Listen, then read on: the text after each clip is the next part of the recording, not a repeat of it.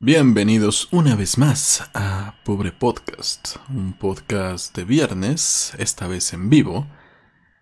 ¿Y por qué los viernes estamos haciendo cosas esotéricas? Es un misterio. Mm, no tenemos nada más que hacer. Exactamente. Toda la, toda la, semana los torturamos con la información de actualidad y nos torturamos a nosotros mismos viendo lo que pasa en el mundo, que son cosas horribles generalmente. Así que hacer un en vivo con un tema relajado, esotérico, pues calma el ambiente, ¿no? Y bueno, pues el día de hoy vamos a dedicárselo a los pactos con el diablo. Les recordamos que ahora sí estamos en vivo para toda la gente que llegue aquí, que vea el chat, que sepan que sí los vamos a leer, como por ejemplo ahorita Beto González, que es el único que está y que ya se va. Adiós Beto González, que te vaya bien. Y bueno, Iván Nicolás, aquí acaba de llegar. ¿Por qué ah, apenas? Porque apenas. Hay una gran historia para eso, pero antes de esa gran historia, eh, si quieren apoyarnos económicamente, pueden hacerlo a través de www.pobrepodcast.com o paypal.media pobrepodcast. Y como son transmisiones en vivo, el día de hoy pueden mandar mensajes a través de streamlabs.com diagonal pobrepodcast. Oye, chance y próximamente vamos a tener el superchat aquí también, ¿eh? Eso es lo que estamos buscando eh, desde que empezamos con este podcast. Así que síganos apoyando, por lo menos con likes y compartiendo estos videos y estos en vivos. Y díganos qué temas les gustaría que tocáramos en los en vivos que hacemos todas las semanas. Porque en este en vivo no sabíamos casi de qué podríamos hablar. El tema de pactos con el diablo pues nos lo acabamos de sacar de la manga, así que también díganos, no ahorita en el chat, sino en diferido, porque así se puede quedar el comentario guardado. Y ahora sí los estamos, eh, vaya, los estamos tomando en cuenta porque ahora tenemos más comentarios, entonces más seguido nos aparecen ahí las notificaciones. Entonces, a lo largo del día estamos recordando, ah, mira, hay comentarios, vamos a leer los comentarios. Así que pónganos en un comentario eh, qué temas les interesan, que toquemos a lo largo de toda una transmisión de los en vivos que estamos haciendo. Toda esa gente que nos dice, ¿por qué ya no hacen podcast todo seguido, no? Que, que dure todo lo que duraban antes. Bueno, cada semana vamos a tener un podcast de eso, donde hablaremos pues de un solo tema o por lo menos le dedicaremos la mayor parte del, del tiempo de ese podcast a un solo tema Así que si ustedes siempre quisieron que habláramos de algo que no sea Evangelion, esta es su oportunidad. Sí, y bueno, también para avisarles a todas las personas que, lo, que ven los, los programas de la semana, ¿eh? los que son bloques de 15, 20 minutos, en cada, en, para cada día hay una playlist. Uh, ayer fue 21 de junio, si, si estamos a 21, ¿verdad? si estamos a 22. Ah, ya no sé qué día estoy viviendo, ahorita estamos a 22 oficialmente. Bueno, entonces la última playlist creo que fue del 20 de junio. Y eh, le ponen la playlist y ya los van a ver todo seguido, como si fuera su podcast de dos horas. Mm, bueno, durará como una hora más o menos, ¿no? Ahora. Pues no, creo que sí nos estamos aventando casi las dos. Yo esperaría que no, porque el objetivo precisamente era que no. y vamos a comenzar con, Vamos a introducir este tema con una historia que me encontré por ahí. Es de hace algo de tiempo, pero muy probablemente para la mayoría de nosotros nunca la habremos escuchado, porque, bueno, es que aquí estoy viendo las noticias relacionadas y realmente son perturbadoras, pero perturbadoras de verdad, porque sí pasaron. Mm, eso es acerca de un tipo que hizo un pacto con el diablo y como si fuera Taringa, hizo un pacto con el diablo y lo contó. Eh, la gente que no esté familiarizada con Taringan habrá entendido la, la, referencia, pero bueno. Se no sé, Ernesto, si tú alguna vez has escuchado, y gente que nos está escuchando en el chat, hayan sabido de alguna historia. Muy seguramente sí, porque antes de que existiera Internet, Netflix y todo lo que ahora nos entretiene, la gente se entretenía inventando historias de que alguien había hecho un pacto con Satanás y que lo había conseguido porque esto lo dice Penn Gillette en, pues en sus programas, ¿no? en, su programa Bullshit que hacían hace tiempo. Eh, cualquiera puede hablar con los muertos. Ya que los muertos te contesten es otra cosa. Eso de que los muertos te contesten cuando les estás hablando es algo que seguramente nadie ha conseguido en la historia de la humanidad y si alguien dice haberlo conseguido, está mintiendo o tiene un problema mental. Pero antes la gente se entretenía haciendo estas historias. Y es curioso que a nuestros días lleguen, eh, e-, es curioso que a nuestra época lleguen estas historias que son muy en el pasado. Tan en el pasado que esto que les voy a contar sucedió hace algunos siglos, pero está de cierta manera avalado por el gobierno. Yo empecé a leer esta leyenda, este cuento, y dije, pues hombre, qué, qué, genial, qué, lugar tan mágico, en dónde habrá pasado esto. Pasó en México. Y yo no conocía, seguramente mucha gente de, que sea de este lugar, ¿no? De donde sucedió esto. A lo mejor es una leyenda conocida, pero por lo menos yo no lo conocía. Vamos a ver quién, cuántos en el chat lo conocían y si conocen alguna otra historia, eh, reciente o no, de gente que haya logrado hacer este pacto con el diablo. Mira, aquí Beto González nos, nos, pregunta si vamos a hablar del supuesto pacto de Josué, de la mano peluda. Ese es un clásico moderno, ¿no? El pacto de Raquel Vigorra con las revistas de espectáculos, que ese es... Ese es un pacto que da escalofríos. es más perturbador que... Oye, no, lo que yo quiero saber, mira, saliéndonos un poquito del tema y ya que Beto González pues le vale madre y, está pensando en lo que él está en lo suyo, eh, el pacto que debe de tener el chico este de Argüende TV para tener todos esos chismes, o sea, tiene pactos con con trabajadores de adentro de Ventaneando y de adentro de Televisa.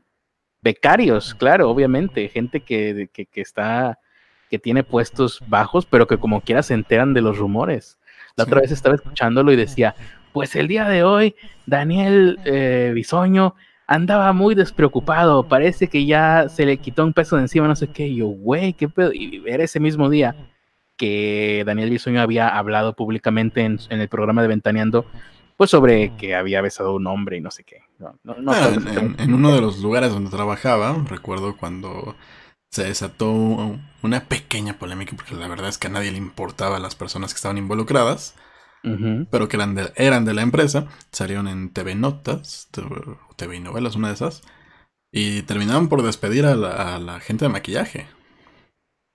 Ándale, sí, pues más o menos hacía de ser este caso, ¿no? Pero pues este güey, hasta Pedro Sola lo dijo al aire. Ay, este muchachito tiene, ah, tiene, ¿cómo? Eh, espías en todos lados. Güey, ya para que lo reconozcas al aire es que está bien cabrón. Pero así es. Y yo me pregunto también, el de Argüende TV, ¿qué onda? ¿Qué, qué dará cambio? ¿Qué pagará? ¿Pagará dinero? Yo creo que sí. ¿Pagará cosa? Yo creo que va a, pagar dinero. Es es imposible hacer ese tipo de contenido si, no tienes para estar gastando. Híjole, si está canijo entonces. Eh, tiene que haber una producción ahí interesante. Bueno, eh, quién sabe cuánto vendrán. La, producción que no tienen los videos, la tienen eh, detrás de los videos. Ándale, sí, sí, sí, sí, porque tal cual este cuate a veces hace video, a veces se avienta un video que es solamente una imagen de su logotipo y él hablando en voz en off, como si fuera podcast. Sí. Y como quiera, pues ahí, es donde más se avienta los chismes más carbones, por llamarlo de alguna manera. Pero bueno, habiendo hecho. ¿Mm? Un nombre nuevo. Saludos a Milo Makeup. Ah, sí. Hola, Milo Makeup. Y tenemos a también aquí atrás Lorena Colombón. Saludos. Oye, ¿por qué me suena? Porque ya está, ya ha estado en el chat también. Sí, ¿verdad? No, pero me suena de que yo creo que tú lo has mencionado porque me suena haberlo escuchado ese nombre. Eh, y creo que son todos los que han llegado nuevos. Saludos a ellos. Y ahora sí, vámonos. Ah, mira, dice que es el chavo del cual hablaron ayer sobre el caso del Uber. Ah, saludos. El, chico que fue ah, discriminado en el, taxi. fue discriminado, me imagino, ¿no? Porque el conductor del Uber no se va a poner Milo Makeup. No, no. O, quién sabe. Eh, bueno, saludos. Eh, igual si quiere ponernos algún comentario estaría chido y aquí lo leemos en el chat. Mientras tanto, vamos a entrar con el, con el tema que sí, que, que, que, vamos a, a, tratar el día de hoy, al que se dedica este episodio, que es Pactos con el Diablo. Recuerden, personalmente yo no creo en nada de esto, pero ah, qué divertido es escucharlo. Eh, esto sucedió en México y lo impresionante es que este caso está disponible para quien lo quiera consultar, según esto, ya me dio curiosidad, en el Archivo General de la Nación. Eh, es la historia de Francisco y Josefa. Y esto está en los documentos del Tribunal del Santo Oficio, resguardado en el Archivo General de la Nación, la Galería 4. Eh, dice aquí, el, tiene adentro del Archivo General eh, el Fondo Inquisición, así se llama este departamento o esta área. Fondo Inquisición. Oye, ya, tú estás más cerca del Archivo General de la Nación que yo, ¿no? Deberías de darte una vuelta un día de estos y checar y buscar el Fondo Inquisición. No sé si dejen tomar, sacar fotocopias o fotografías. Que está conformado por 1773 volúmenes. el, problema no es, ir al, Archivo de la Nación. Cualquiera, cualquiera puede ir. El problema es encontrar algo en el Archivo de la Nación. Sí, bueno. Tienen un desmadre. Ah, ok, ok. Bueno, pues, pues puedo ir a darme una vuelta a intentarlo. Por lo menos tómate fotos ahí para que, para que la próxima vez que hablemos de esto pongamos tu foto ahí de que, ah, miren, investigamos, ¿cuál investigamos? Lo sacamos de una página de Argentina, por cierto. Eh, la mayoría de los procesos son, la mayoría de lo que hay ahí en este Fondo Inquisición son procesos realizados por el Tribunal del Santo Oficio. En la Nueva España, que en aquel momento era la Nueva España, México, eh, fue fundado en 1569 por el rey Felipe II y perseguía y castigaba los actos contra los dogmas católicos. Haciendo un paréntesis, dogma católico, o bueno, dogma, es una cosa que se, que se tiene que creer sin pruebas. Por ejemplo, o, sin que se pueda ser explicado o sin que tenga que ser demostrado. Eso es un dogma de fe. Por ejemplo, la Virgen María dio a luz a Jesucristo sin perder su virginidad. Oiga, padre, ¿cómo se explica esto? ¿Cómo es que me lo voy a creer? Eso es un dogma de fe, hijo mío. Te lo tienes que creer a huevo, si no. entre estos documentos están delitos eh, sancionados, la herejía, la brujería. Y un ejemplo de esto fue el caso de Fray Francisco Javier Palacios, monje, monje corista. Achis. Oye, ¿qué será un monje corista tú?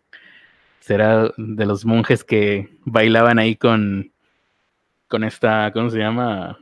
Los que estaban ahí en el, en el RB, con, ¿cómo? Ay, ¿quién, ¿quién es la que cantaba la de I, pray a little, I make a little pray for you? los que estaban ahí con Aretha Franklin, esos son los monjes coristas. Qué bonito haber sido monje corista, sobre todo en 1284. Este monje corista pertenece a la orden de los dominicos y eh, es, un caso de, de herejía, brujería.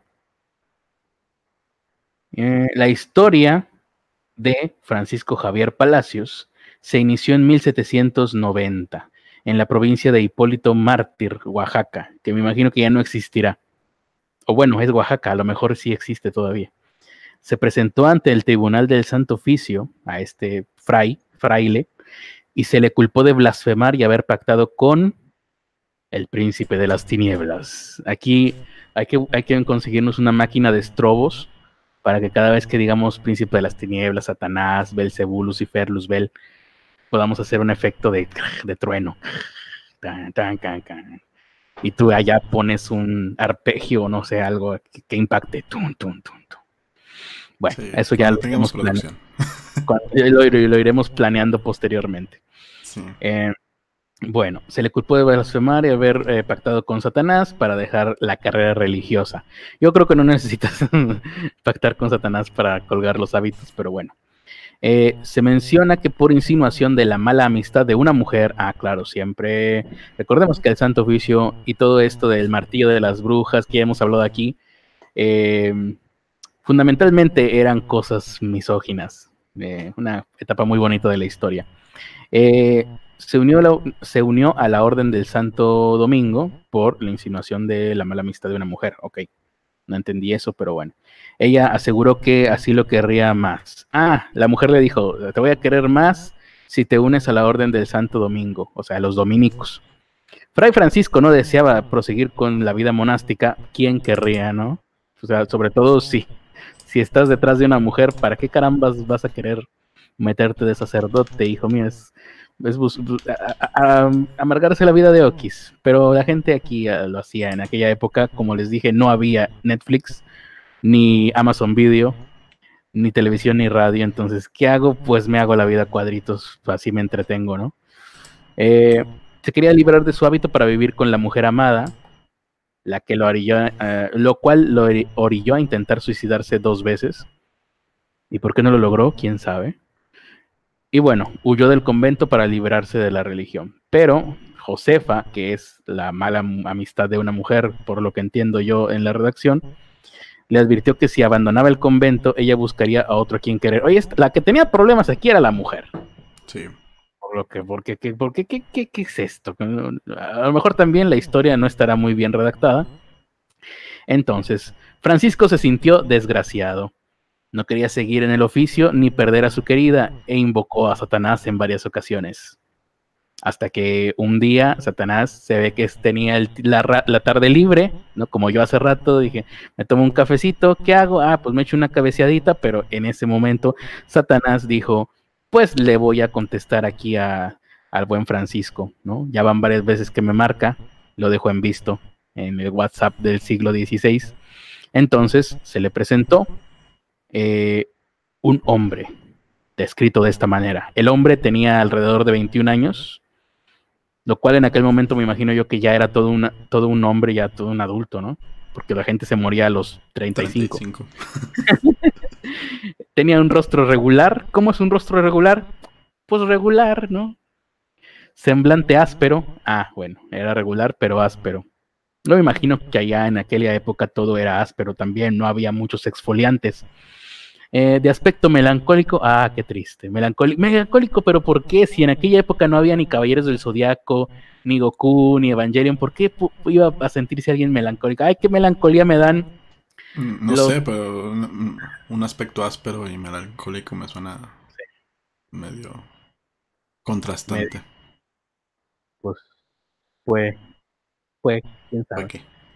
la gente en aquella época seguramente pues se ponía a fabular con sinónimos que ni siquiera entendía lo que significaban, ¿no? Pero yo, yo sigo preguntándome, o sea, ¿qué te puedes poner melancólico en 1790? Eh, melancólico ahorita que dices, ay, me acuerdo de Goku, me acuerdo del, de las figuritas que salían en las papitas, pero en aquella época que, ay, me acuerdo de los plantíos de trigo que había cuando era niño, pues todavía siguen habiendo plantíos de trigo. el mundo no cambiaba nada en aquella época. Tú podías nacer y morir y casi nada hubiera cambiado seguramente, quiero pensar. Em, bueno, se sentía melancólico, vestido con una capa. Ah, bueno, no, el que, se, el que se veía melancólico era Satanás. Entonces a lo mejor sí, haber dicho, ay, qué melancolía de cuando yo era ángel. Se vestía con una capa negra, con un birrete blanco, ahí ya no entendí. O sea, este Satanás era como el como el Versace del, siglo XVI, porque a ver, capa negra, birrete blanco. Para empezar, el birrete es el que te ponen cuando te gradúas, ¿no? Y blanco yo nunca he visto, bueno, salvo que todo tu conjunto sea blanco, ¿no? O que todo tu conjunto sea de algún color, color vino, color azul, color verde, si los he visto. Birrete verde, la, túnica, eh, también del mismo color, pero aquí capa negra, birrete blanco, pues Satanás estaba haciendo Lady Gaga antes de que fuera mainstream. Vestido con estas fachas, Satanás, que en aquel momento no sabíamos que era Satanás seguramente, le dijo a Francisco, que era desgraciado, por cierto, he venido a que cumplas lo que me prometiste. Ante semejante frase, Francisco le aseguró que cumpliría su promesa, siempre y cuando él lo liberara de la religión y le ayudara a conseguir a la mujer que deseaba. Vamos a ver qué fue lo que pasó. Porque pues siempre todas las historias son de que el diablo, ay, si le haces lo que quiere el diablo y luego el diablo eh, te, te hace ahí una chica nada. Hubo un segundo encuentro y el diablo tomó a Francisco de las manos y le dijo, ay, qué bonitas manos tienes. No, dijo, Pídele a tu querida que te haga una. Ah, muñeca. Ay, qué susto. Ay, qué susto. Una muñeca. Pídele a tu querida que te haga una muñeca. No pienses mal, Francisco. Soy Satanás, no, no Chaffy Kelly. a la cual adorarás por mí y la tendrás donde nadie pueda verla. Pero no te la metas ahí, puerco. Guárdala en un lugar donde nadie la vea. Acto seguido, el demonio le hizo escribir y firmar una cédula. Ah, mira. O sea, más sabía el diablo por viejo. Eh, a Francisco con su propia sangre. La cédula decía, y esto, esto que les estoy leyendo, o sea, es una marihuanada, querida gente que nos escucha, pero quiero que recuerden, está en el Archivo General de la Nación. Ahí puede uno ir a verlo y a leer esta, esta cosa. Lo que decía la cédula que Francisco firmó con su propia sangre era, yo, Francisco Javier Palacios, Hago donación de mi alma al príncipe de las tinieblas en su posesión de que me hace cumplir lo que le he pedido. Yo no reconozco a otro Dios sino a él. Punto suspensivo. Hashtag la tiene de gatito. Así prometo que hoy en adelante no creeré nada de lo que creen los cristianos y reniego del nombre de cristiano. Chan, chan, chan. Imagínense relámpagos. Em, aún así, los inquisidores dudaron de esto. Esto se los contó Francisco, ¿no? También dices tú, a ver, a ver, a ver. Esta es una historia que me estás contando tú, que tú fuiste el que la vivió, y cuál es la manera en la que yo puedo comprobarla mediante un tercero o alguna prueba más allá de duda razonable, pues no la hay. Los inquisidores no, no creyeron del todo la versión de Francisco, aún así, pues la, la transcribieron. La anotaron. la anotaron ahí. Y consideraron que todo lo había inventado para liberarse de la vida monástica. Cosa, que, teoría que yo también creería. Al investigarlo se percataron de las mentiras de Francisco, quien al verse descubierto negó cualquier contacto con el demonio. Yo creo que en aquel entonces te iba peor si decías que tenías pacto con el diablo, a solamente decir, no, pues se me antojó una nalga. Entonces, eh, el falso, el pacto era falso, el pacto firmado con su sangre. Yo no sé, creo que se los presentó entonces. La adoración del diablo a través de la muñeca también habría sido falsa.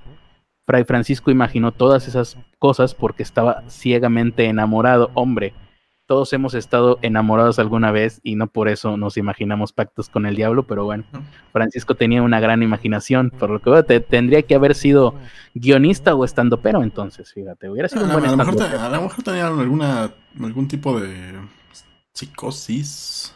Entonces, sí tendría que haber sido estando pero.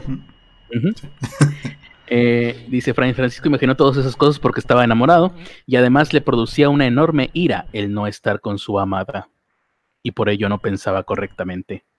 ¿Para qué quieres manual de diagnóstico médico si ya allá te diagnosticaban los, los sacerdotes de la Santa Inquisición bien chingón? Eh, yo me imagino que no te darían psicofármacos, pero pues algún tratamiento le habrán dado, ¿no? Una, buena lobotomía. Ajá, un tratamiento. No, yo creo que ni a lobotomía llegaban en aquel entonces, se agarraban a, a latigazos directamente. La muñeca, ah, mira, a ver, Vamos a ver si aquí tengo yo algún muñeco que para ejemplificar esto. Mi muñeca me habló. Me dijo cosas que no puedo repetir. ¿Por qué me habla solo a mí? Vamos a ver, la muñeca con la que Francisco aseguró adoraba al príncipe de las tinieblas fue una petición que el propio fraile le hizo a Josefa. O sea, sí, sí, Francisco sí le dijo a Josefa, oye Josefa, hazme una muñequita Ok, con el argumento de que ella la sentiría cerca dentro del convento, ok, con ella, o sea, con la muñeca, te voy a sentir cerca. Cuando, cada vez que vea la muñeca, voy a sentir que la muñeca eres tú ofreciéndome tu corazón. Muy bien. Eh, con el argumento de que esto, Josefa, al enviarle la muñeca, le escribió Francisco, te mando con lo que has de jugar, aunque yo no... ah, ah ella le escribió a Francisco.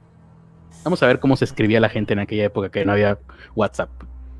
Te mando con lo que has de jugar, aunque yo no quisiera que jugaras con eso, sino conmigo, cielo de mi vida.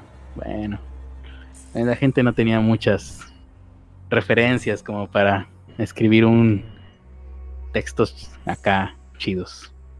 Eh, dice, la muñeca no tuvo el carácter demoníaco que le confirió Francisco, sino un sentido erótico. Madre de Dios. Eh, creo que eso me da más miedo a que si tuviera pacto con el diablo. ¿Verdad, Pazuzu? ¿Eso da más miedo? Sí. Dice que sí, bueno. Para fomentar su lujuria, a ver, ah, esto ya se puso bueno. Eh, el fiscal del Santo Oficio, Antonio Vergosa, mira qué apellido tan curioso, eh, concluyó el juicio señalando, o sea, el, el fiscal Vergosa dijo al respecto, para fomentar su lujuria tenía en su poder oculta una muñeca de trapo hecha por la mano de su amasía, o sea, su amante, la cual usaba deleitándose con ella torpemente con la memoria de sus tratos con dicha mujer y que le sirviese para los más abominables hechos. Y estoy viendo la muñeca y parece una, no sé si esta sea, sí, esta es. Dice aquí que esta es la muñeca, a ver si te la puedo mandar Ernesto para que la muestres. Haz de cuenta, Frida Kahlo, hecha muñeca. Pero lo que me da curiosidad, no curiosidad, lo que me parece eh, fascinante es, en un mundo sin ningún tipo de estímulo, la gente se erotizaba con la muñeca que está ya casi al final del artículo, con la muñeca que probablemente vean a continuación. O sea, qué, qué barbaridad. Hay un episodio de Rick y Morty que creo que es de las primeras temporadas, en donde hacen un chiste sobre esto. ¿Recuerdas, Ernesto? No, sé si viste Rick y Morty. Sí. Hay un episodio donde se pierden, no, no recuerdo dónde se pierden. El caso es que Morty termina siendo como el líder de una tribu de salvajes, mientras Rick está tratando de construir una máquina para regresar a su dimensión. Y luego de repente sale Morty ahí, y hay un árbol mágico, y ya Morty es como el chamán de la tribu y Morty eh, aparece así como si ya fuera poderoso y reverenciado por todos. Y le habla a Rick y lo agarra, se lo lleva a un en secreto y en secreto le dice, tienes que sacarnos de aquí, estoy desesperado, llevamos no sé qué tantos meses o años aquí, ya me quisieron su chamán, no hay mujeres, no, no hay nada que ver, no, no hay nada de pornografía, nada con que este, estimularme. La otra vez me, me me estimulé yo solo viendo la corteza de un árbol y con eso me excité. O sea, esto, es horrible. Más o menos así debe de haber estado o haber sido aquella época. No sé si ya estamos viendo la muñeca. Sí, la están viendo detrás de nosotros. Pues imagínense que la gente tenía que recurrir a estas cosas para fantasear. Qué época de porquería. Les recuerdo, esto fue como por ahí de 1790. Eh, hubo un castigo, obviamente. El fallo es el que ya vimos, ¿no? Este señor está loco. Pero él dijo que había hecho un pacto con el diablo. Y el castigo impuesto a Francisco por parte del Tribunal del Santo Oficio fue permanecer en reclusión dentro de las cárceles secretas de la Inquisición. o sea, ¿tú, ¿tú, creías que había eh, dictaduras en la actualidad? Pues mira, estos tenían sus cárceles secretas. Eh, no por haber pactado con el demonio, sino por apóstata. O sea, por haber renunciado a la religión. Eh, en reiteradas ocasiones, Francisco manifestó a sus compañeros que el juicio final era cuento, que el infierno no le, no le constaba que existiera y que en él hubiese almas y que las almas se pasaban de unos cuerpos a otros. Ok. Y bueno, eh, en este caso, este caso es un ejemplo de cómo por medio de los procesos efectuados por el Santo Oficio, eh, se conocía lo que era la vida cotidiana. Esto es lo que les digo, es la vida cotidiana. La gente se hablaba así, se, escribía este tipo de cosas chafas, se hacían muñecas, eh, así vivían su vida. Em, ¿Y siguen pensando que tiempos pasados fueron mejores? Mm, jamás tiempos pasados fue mejor. Yo casi, casi te diría, ni siquiera el año pasado fue mejor que este, con todo el precio del dólar y del peso. Eh, y bueno, eh, este caso fue publicado el 14 de julio del 2016 por el Archivo General de la Nación y es un documento disponible para consulta de cualquier investigador. Em, dice aquí, hay muchos cabos sueltos porque, como ya les dijimos, el hombre, este fray Francisco, terminó diciendo pues que su historia era falsa, confesando que, que todo lo había inventado él, pero hay cabos sueltos que hacen dudar si realmente solamente fingió todo o, o en realidad estaba mintiendo cuando estaba diciendo que lo fingió todo. Y esta es la historia de Francisco, Fray Francisco, no sé cara, qué carajos se llamaba, ya se me olvidó. Eh, vamos a ver los comentarios. vamos a ver si hay comentarios en el chat, sí. Iba a saludar, seguir saludando a la gente que pueda estar llegando, a todos los desvelados. Dice Beto González que el de Argüende TV es amigo de todas las maquillistas, limpia pisos y cosas así. Eh, digamos amigo. Eh, Beto González conoció a una persona que alegaba tener poderes para desembrujar cosas. Supuestamente la muerte lo había elegido y la gente de cierto pueblito le pagaba mucho dinero por limpiar parcelas.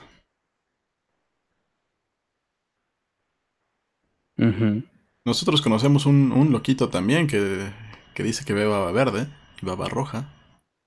cuando alguien es malo, cuando alguien es bueno.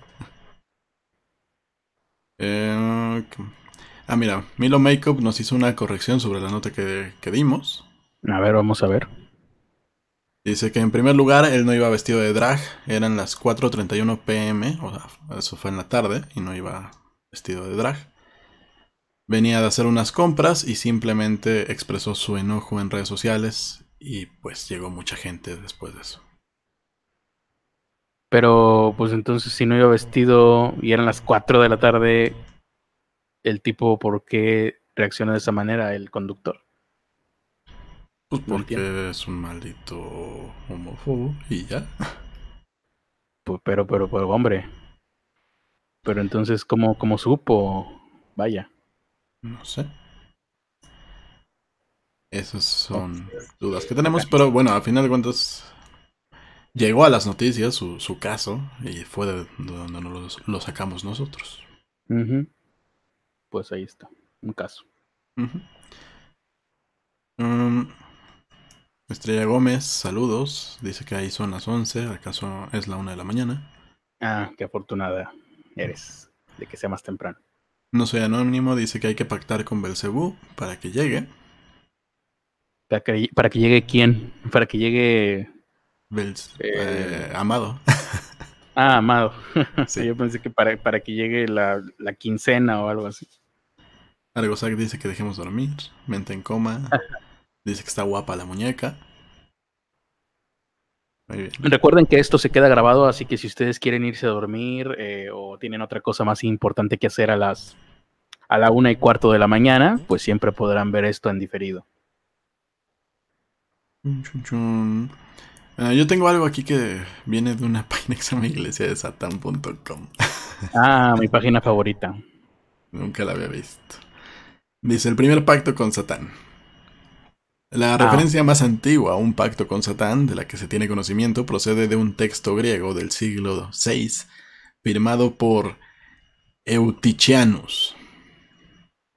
Este documento relata la historia de Teófilo, archidiaco, archidiácono, archidiácono de Adana.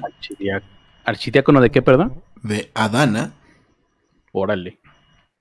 No había escuchado ese nombre, supongo que es el femenino de Adán. No, pero ni idea de qué será eso. ¿Es un lugar? ¿Es un cargo? ¿Es, es una maldición? ¿Qué demonios? Pues ha de ser un puesto menor que el de un diácono. Mm. Si es archidiácono. Sí, yo es algo que nunca he entendido, ¿eh? eso de el duque, archiduque.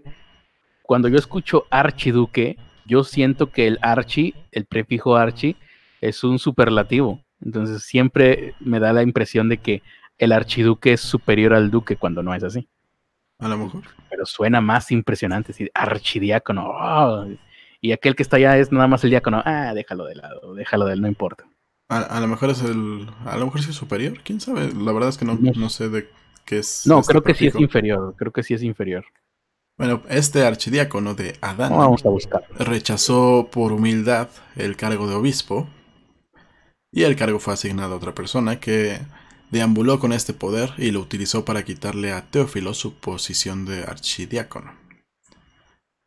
Arrepentido de su acto de humildad, Teófilo buscó un hechicero para que a través de su intermedio lo ah, ayudara no, sí, el, archiduque es superior al duque, ¿eh? Ah, Yo pensé que era al revés, igual que tú. Sí. Oye, estuve engañado todo este tiempo, debo haber parecido un idiota cada vez que platicaba de duques y archiduques. Nunca, nunca tuve una plática similar. Debo haber parecido un idiota. Ah, qué vergüenza ahora siento. Ajá. Bueno, Teófilo buscó un hechicero a través del cual intentó pa- pactar con Satán. Satán entonces le exigió que renunciara a Cristo y a la Virgen María en un contrato firmado con su propia sangre y a cambio le otorgaría el cargo de obispo. Mira, puedes comprar cargos dentro de la religión pactando con el diablo. Bueno, puedes comprar muchas cosas sin tener que pactar con el diablo, solamente pagándolas en la religión. Antes te pagabas, ¿qué eran? ¿Cómo se llamaban? Prebendas, creo que se llamaba, que tú podías, bueno, tú habías cometido algún delito o algún em, pecado Pecado. y pagabas y ya eras absuelto y ya te ganabas otra vez el cielo con tu dinero. No, no me interesa tanto el cielo, porque pues, quién sabe si existe, pero... eh, Eso de, gana- eso de ganar lugares dentro de la religión y comprarlos, Ah, pues sí, porque te da estatus, ¿verdad? exactamente. Bueno, el pacto se cumplió tal como estaba esperado, pero años después, Teófilo, ya como obispo, comenzó a temer por el destino de su alma. Le rezó a la Virgen María y ayunó durante 40 días, luego de los cuales María se le apareció y le ¿Cómo? pro- Co- Como Raguana, ¿no? Como la blogger Raguana. Oye, se debe- pobre, pobre blogger, esta chica vegana Raguana, Pues se, se acarreó ahí problemas eh, físicos, pero pues se ha de haber ganado el cielo entonces, ¿no? Porque ella ayunó como 25 días a pura agua. Ay, Entonces bueno, le consiguió ahí, sí, está canijo. sí. Tenía ahí, no por nada terminó enferma la mujer. O sea, también te habla de que tenía una gran resistencia física, Sí. pero pues se arruinó. Es el equivalente de, de un alcohólico, pero buscando eh, pues la salud. Todavía peor. Pero bueno, le, le rezó a la Virgen María, ayunó durante estos 40 días para que ella intercediera. Y, y según esto se le apareció y le prometió interceder ante, por él ante Dios. Teófilo ayunó durante 30 días más y luego María regresó anunciándole que ha salvado, ah, había salvado su alma. Ah, Tres días Ajá. Tres días, tres días después, Teófilo despertó en la mañana y encontró el pergamino del pacto sobre su pecho. Lo llevó ante el legítimo obispo y le confesó lo sucedido. ¿Y por qué el pacto tiene tu letra, querido? No le preguntaron. Bueno, la historia tiene diversas variantes en reescrituras posteriores, pero siempre conserva este espíritu de ayuna y te perdonarán. Hombre, yo prefiero no, no hacer nada que tenga que ser perdonado que tener que ayunar. Qué horror. Pero eso fue un pacto con quién? ¿Con la Virgen? No, el, pa- el primer pacto con Satán que se tiene registro Ah, fue- según esto. O sea, fue un pacto con Satán y luego tuvo que hacer un pacto con la Virgen. Algo así. Ok, ok. Ya veo, ya veo. Ahí termina la historia. Sí, sigue el pacto con Satán en el medievo. Ah, vamos a ver cómo se hacía. Esto ya fue posterior, ¿verdad? Sí. Durante la Edad Media y el Renacimiento, los pactos con el diablo eran considerados una realidad. Algo así como en la actualidad con la Santa Muerte, ¿no? Que le prometen cosas. O a San Judas, que, que le- Pues todavía en la actualidad, en la actualidad todavía hay gente que cree en los pactos con el diablo. También. Pero bueno, durante la Edad Media, eh, los pactos con el diablo eran considerados una realidad. Miles de personas sospecha- sospechadas de pactar fueron acusadas de brujería. La mayoría mujeres o judíos. Y subsecuentemente condenadas a muerte. Cualquier logro o rasgo sobresaliente de una persona podía ser visto como indicador de un trato maligno. Tanto una mujer demasiado muy- bella, ándale, sí. una mujer demasiado fea, Mm. eh, alguien que O sea, de a ti, repente a ti tenga a éxito. ya nos cargó el chost porque hubieran dicho, bellos. este hombre es demasiado, a ti te hubieran dicho, Ernesto es demasiado bello, matémosle. Y a mí me hubieran dicho, este hombre está deforme por la maldad, matémosle también juntos. Yo pensé que a a los dos nos iban a sacrificar por hermosos. el caso es que valimos Riat. Y bueno, eh, si, si, alguien decía, es demasiado de esto, miren, tuvo éxito de repente, pactó con el diablo. Eran torturados y condenados a muerte por sospechar de que habían cometido un pacto con el diablo o de que eran brujos. Y a la fecha sigue pasando, ¿eh? Yo recuerdo un blogger que no sé cómo se llama porque no, no lo sigo, es mexicano, pero vi que hizo un video en una iglesia satanista, satánica, no sé cómo se dice. Eh, y muchos comentarios que le ponían abajo en los comentarios de su video era, ah, pues con razón has tenido tantos seguidores y seguramente fuiste a hacer pacto con el diablo ahí a, a la iglesia satánica esta. Ojalá fuera tan fácil. Ojalá fuera tan fácil. Tantas veces que lo hemos intentado y miren que apenas vamos a llegar a los mil suscriptores. Eso de los pactos con el diablo es un fraude. ¿Verdad, Pazuzu? Sí, dice Pazuzu. Una de las obras que nos muestran más claramente las creencias imperantes durante esta cacería de brujas es el famoso Maleus Maleficare de 1486, también llamado El Martillo de, las, brujas. Alguna vez ya hablamos de él aquí, ¿no? Sí, el autor es Heinrich Kramer, un sacerdote católico alemán súper misógino. ¿Me dice ahí eso? No, ¿verdad? No. Cuyo propósito con esta obra era el demostrar su perspectiva en la brujería y acusar a todas las mujeres de ser brujas y, cualquiera que tuviera algún... Eh, si, una, si una mujer sentía placer en medio de una relación sexual, era bruja, según esto refutar a quienes negaban su existencia, quienes negaban la existencia de las brujas y recomendar procedimientos para hallar y procesar brujas. En el libro, Kramer sostiene que todos los brujos han pactado con Satán y que es más común que los que practican brujería, que los que practican brujería sean mujeres que hombres. Mucho de lo que constituye el estereotipo moderno sobre las brujas procede de este libro. La, brujita que salía atrás de los colores de Blancanieves, ¿no? Ese es el estereotipo de las brujas. Algo así. Existen varios casos famosos de procesos por brujería. Quizás uno de los más llamativos es el de Urbain Grandier, un sacerdote francés del siglo XVII, que durante su juicio se presentó como evidencia el supuesto texto original, pacto firmado por él y Satán, entre varios otros demonios, Está bien chava la imagen. Y se los voy a poner en este, en este momento, les voy a poner la imagen. Muy bien. ¿Qué es la imagen, perdón? O sea... Es una especie de contrato. Con. Con firmitas que parecen grafitis. Ok. Ahí está. Muy bien. Ahí para este que lo podamos apreciar todos. Eh, Así era, este con eso se impresionaba antes la gente, ¿no? Nos dejaron un comentario que dice de este modo donde no está donde no está cortado si se puede ver en multitasking. Eh, Ándale.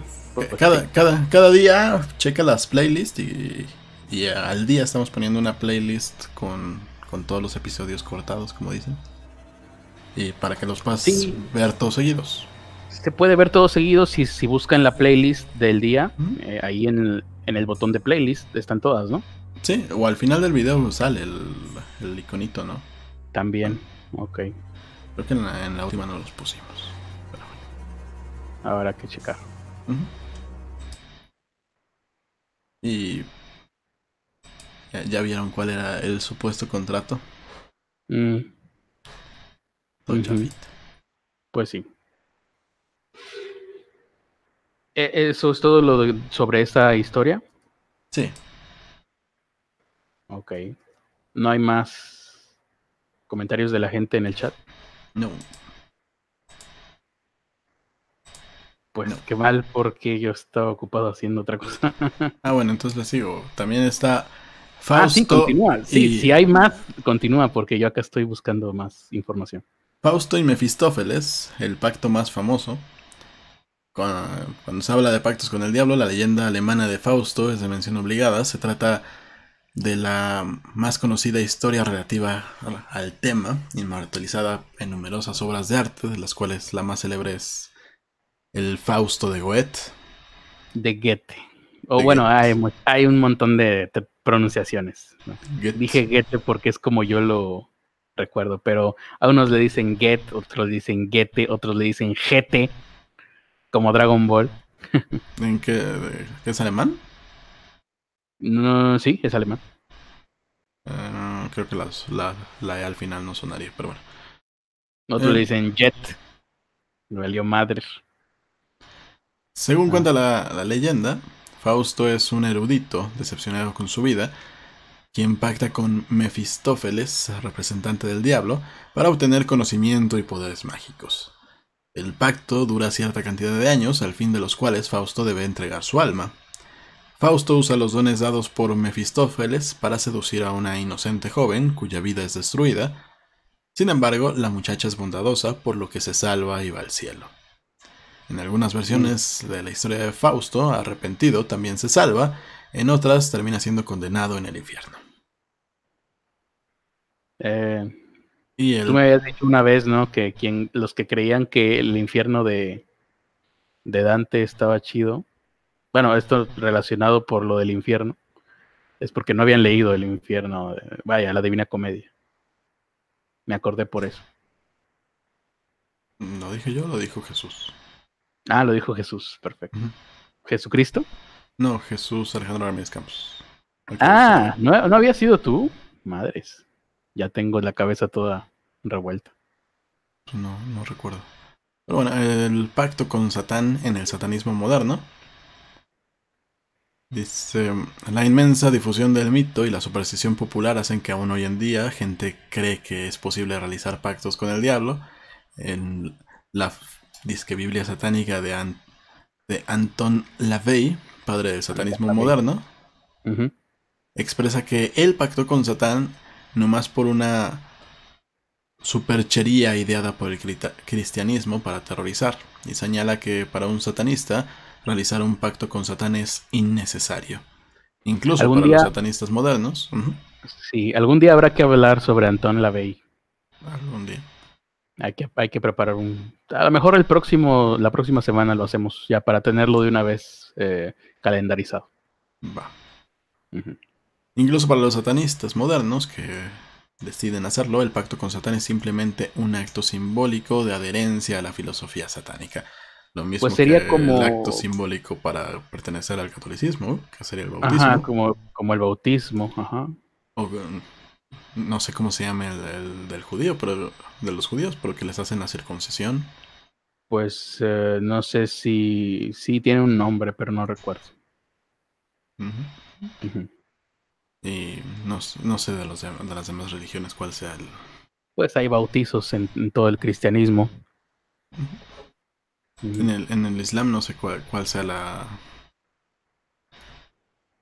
Buena pregunta. La bienvenida. Creo que sí lo, pero creo, que creo que para, para, las, para las mujeres es malo, pero no se puede hablar de eso porque terminas acusado de islamofobia. Sí, creo que si les preguntas cómo es su ritual de iniciación, arman una yihad en tu contra. Sí. Así que no, no se puede saber. Y ya, hasta ahí tengo yo. Muy bien, yo les quiero mostrar algo ahorita, hablando sobre estas cosas de, pactos con el de pactos con Satán. Muchas veces cuando la gente hace pactos con el diablo, pide demostraciones de, la efectividad de Satanás.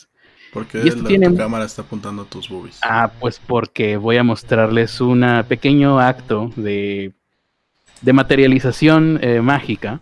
No sé si se alcance a ver lo que tengo aquí en la mano. Es un. La gente a lo mejor no está familiarizada con esto. Es una caja de eh, naipes que utilizan muchos magos. ¿no? El problema con. Pues yo he estado tratando de practicar algunas cosas de magia, pero gastas muchos naipes. De tal manera que, por ejemplo, esta caja, pues ya está prácticamente vacía, ya no tiene naipes. Ya me los terminé. Lo bueno de esto es que si tú tienes un contacto con las artes oscuras, simplemente puedes hacer unos cuantos pases, chasquear tus dedos y, como pueden escuchar, se pueden materializar cartas naipes en donde antes no había naipes. Vamos a ver si es verdad esto. Ahí se puede ver que efectivamente hay naipes en donde antes no había naipes. El problema con la materialización, ¿no? Aquí vemos que se materializaron algunos, pero el problema cuando tú materializas cosas es que muchas veces no se materializan por completo. Por ejemplo, aquí todos estaban completos, pero aquí me acabo de encontrar, siempre me pasa, con un naipe que no se materializó por completo, le falta la parte del centro. Entonces ahí uno tiene que hacer un pequeño esfuerzo extra para más o menos concentrarse en la parte central del naipe y hacer un movimiento mágico que no se note y hacer que aparezca el interior de la carta. No te rías, hijo de tu Pink Floyd. Espero que con el corte de, la transmisión, que a veces tiene cortes, haya coincidido y no se haya visto el truco. Y así es como uno logra materializar pues las cartas completas. A veces batallas, pero pues se, puede hacer con un poquito de... Así es, sí, si estuviera en la India ya me hubieran agarrado a... Ya me hubieran linchado. Eh, muy bien, qué bueno que no estamos en la India. Vamos a ver en el chat cómo se ríe la gente.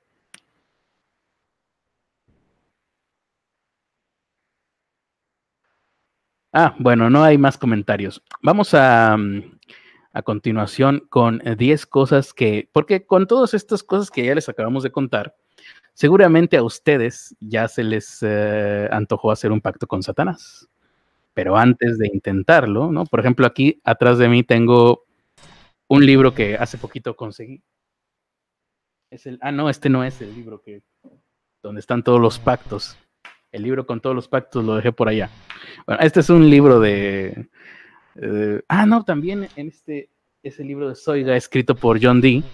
Desde aquí también hay algunos, no lo he leído completo porque porque me da hueva leer, ¿no? Leer es para gente. De qué? Soiga. ¿Cómo? Soiga. Soiga. Este libro eh, también trae algunos encantamientos, pero es un poquito más críptico. Por allá tengo el libro de Pactum, un pactum es un animal que hace cuac cuac. no, es un libro sobre, sobre pactos con, con lo oculto. Pero, ¿de qué les iba a hablar yo? Ah, sí, ustedes que, Aquí preguntan si tienes el, pacto por México. Ese me, da más miedo. Yo jamás me atrevería a conseguir ese libro. Eso, eso es para gente que de plano no tiene miedo de, no tiene temor de Dios. Pero lo que sí podemos hablar en este momento es sobre esas 10 cosas que tienes que saber antes de hacer un pactum con el demonium. Eh, cosas que no está de más eh, conocer de antemano, antes de que empieces a juntar velas negras y huesos de personas y hagas un pentáculo de sal en el piso de tu habitación. Eh, dice aquí, son 10 puntos. El primero es que el pacto puede ser oral o escrito. Si es oral, se realiza mediante invocaciones, conjuros o rituales, ¿no? Eso que dice, ay, Satanás, quiero que me consigas una PlayStation. el pacto escrito va a atraer al demonio de la misma forma, pero incluiría un contrato firmado. Pues yo prefiero entonces el de el, el, la invocación, ¿no? Porque si no hay contrato firmado, pues ya es más difícil que los abogados del diablo puedan armar un caso en tu contra. En el caso del contrato firmado con la sangre del hechicero, en este caso ustedes que nos escuchan, eh, o también por la víctima del sacrificio. Ah, mira, eso es más interesante porque ahí pues no lo firmas tú, lo firmas la persona a la que vas a sacrificar. Em, y bueno, se firma con la propia sangre. Ese es el primer punto. El segundo punto que tienes que saber antes de hacer tu pacto con Satanás es que siempre ah, aparecerán evidencias como la marca diabólica, una señal indeleble causada por el toque del diablo al cerrar el pacto, como una peca, una cicatriz. Entonces, por eso antes a la gente que tenía lunares o cosas raras en su cuerpo, pues decían que era bruja y lo mataban. Eh, no, tenemos no tenemos ninguna marca, ¿verdad? en ese sentido creo que nos, nos salvamos. Tengo, un chingo de diéresis de lunares. ¿Tienes un chingo de qué? Diéresis, bueno, de lunares en forma de diéresis que están en par. Diéresis, a ver, eso. Ah, ya, ya, ya. Sí, eh, ¿así se les dice a los lunares? Pues así he escuchado que les dicen a los que son dos, que son, que vienen como en par. Ajá, diéresis. Mira, yo nunca había escuchado eso. Eh, lo que yo sí tengo son un chorro de marcas del acné, pero bueno, espero yo que eso no me lo tomen en cuenta las personas de la Santa Inquisición. Eh, otra, la número tres, la persona que ofrecía su alma a cambio de favores diabólicos poderosos como la eterna juventud. Eh, bueno, e, esto era lo que pedían a cambio: conocimiento, poder, amor, riquezas.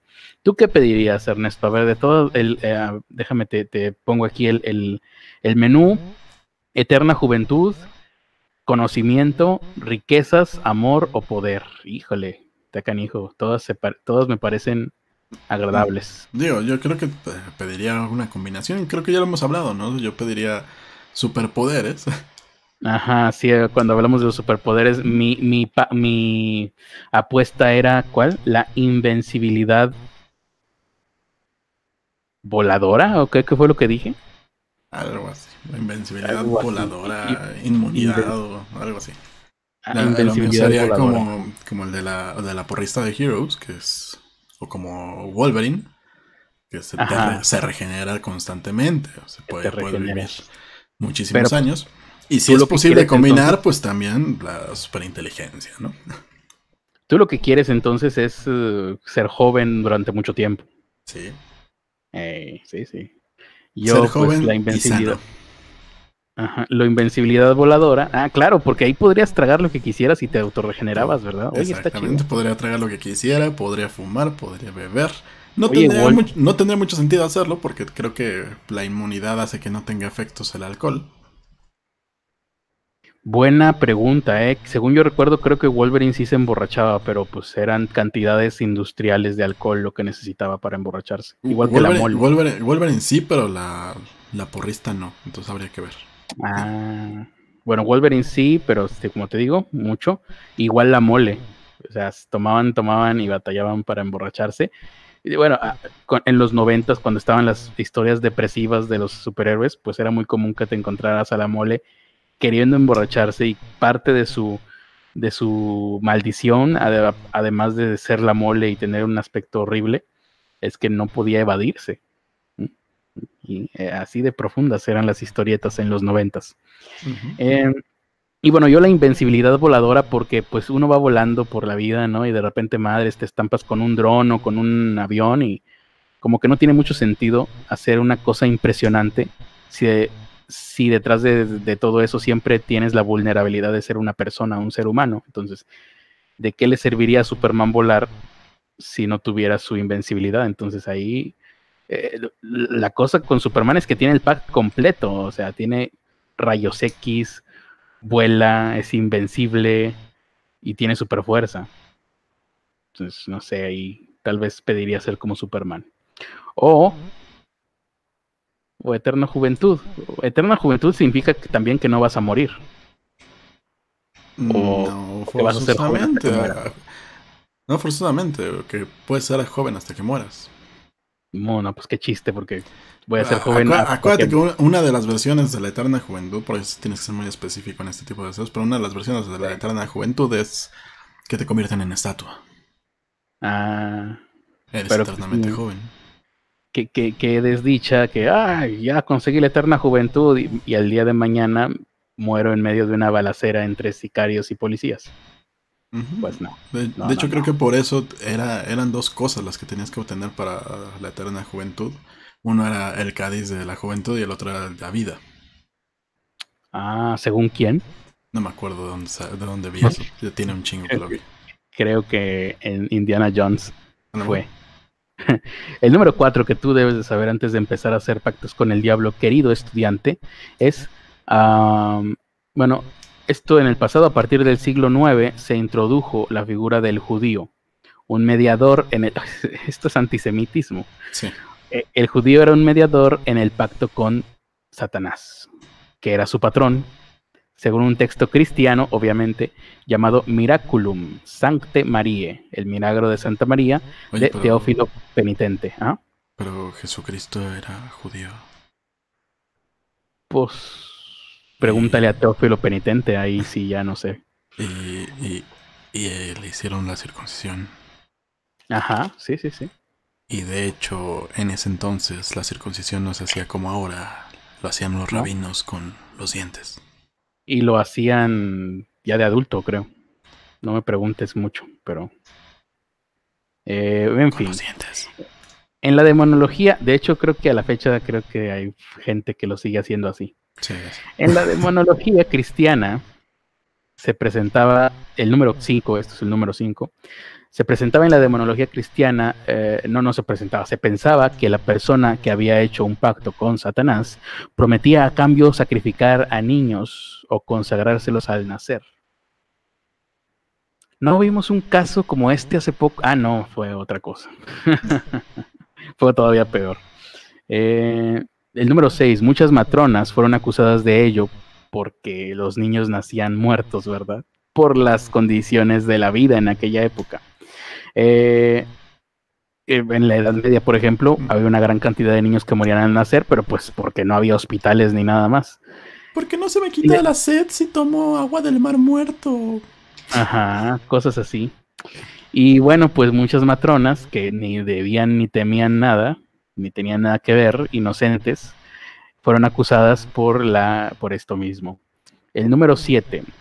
También se suponía que participarían la gente que hacía pactos con Satanás, que participarían en aquelarres, eh, que tendrían relaciones sexuales con demonios y concebirían descendencia con los subcubos, eh, que son los demonios de dormitorio, ¿no? Eh, pues como podemos darnos cuenta, en aquel entonces la gente era muy primitiva, pero como siempre ha pasado, les encantaba el parche sus, sus fantasías mm, se iban siempre por ahí. Incluso fantasías religiosas se iban por el sexo. Siempre ha pasado así. Eh, número 8. En la historia de la música se han dado supuestos pactos diabólicos. Este está muy bueno. Niccolo Paganini, ya hemos hablado alguna vez de estos, violinista, ah, que dijo, ay, una vez soñé con esto y lo tocaba y sonaba chingón, pero según Paganini, su sueño pues en su sueño Satanás había tocado el violín muchísimo mejor y no se acercaba para nada con lo que él había compuesto una vez que despertó de su sueño. Eh, Giuseppe Tartini, también violinista veneciano, creía que su sonata El Trino del Diablo estaba inspirada por eh, la aparición del diablo, pero en un sueño. Eh, ah, bueno, también es igual el caso de Paganini. Paganini, en, en el caso de Paganini, él soñó que Satanás tocaba el violín y él cuando despertó simplemente transcribió lo que escuchó en su sueño. Y en el caso de eh, Tartini, soñó, eh, simplemente creía que, su sonata estaba inspirada, ¿no? ¿no? No necesariamente transcribió lo que soñó. Em, Robert Johnson, que fue uno de los primeros músicos de blues, eh, fue conocido por haber vendido su alma al diablo en un cruce de caminos en la autopista 61 y 49. Se dice que, como siempre, ¿no? Lo mismo se dice de Paul McCartney, que no, Paul McCartney, Paul McCartney es otra persona. Paul McCartney de los Beatles, se dice que uh, hubo un momento, un tiempo de los Beatles al principio que él no tocaba tan bien la guitarra y después de un, en cierto punto de inflexión, él entre que cambia de cara y empieza a tocar mejor. Y por eso dicen que o hizo pacto con el diablo o lo cambiaron por otra persona. Igual, de Robert Johnson se dice que él no tocaba bien y que un, día de la noche a la mañana empezó a tocar eh, magistralmente. Se conservan todavía grabaciones de aquella época de Robert Johnson. Fue una de las primeras personas, uno de los primeros negros que grabaron música de estudio cuando se grababa la música, pero no en un estudio, sino en cualquier lado. Em, y bueno, pues ahí está. Eh, y, desde ahí, pues como ahora sí, sí, acá prácticamente volvimos a esas épocas en donde se grababa en cualquier lado.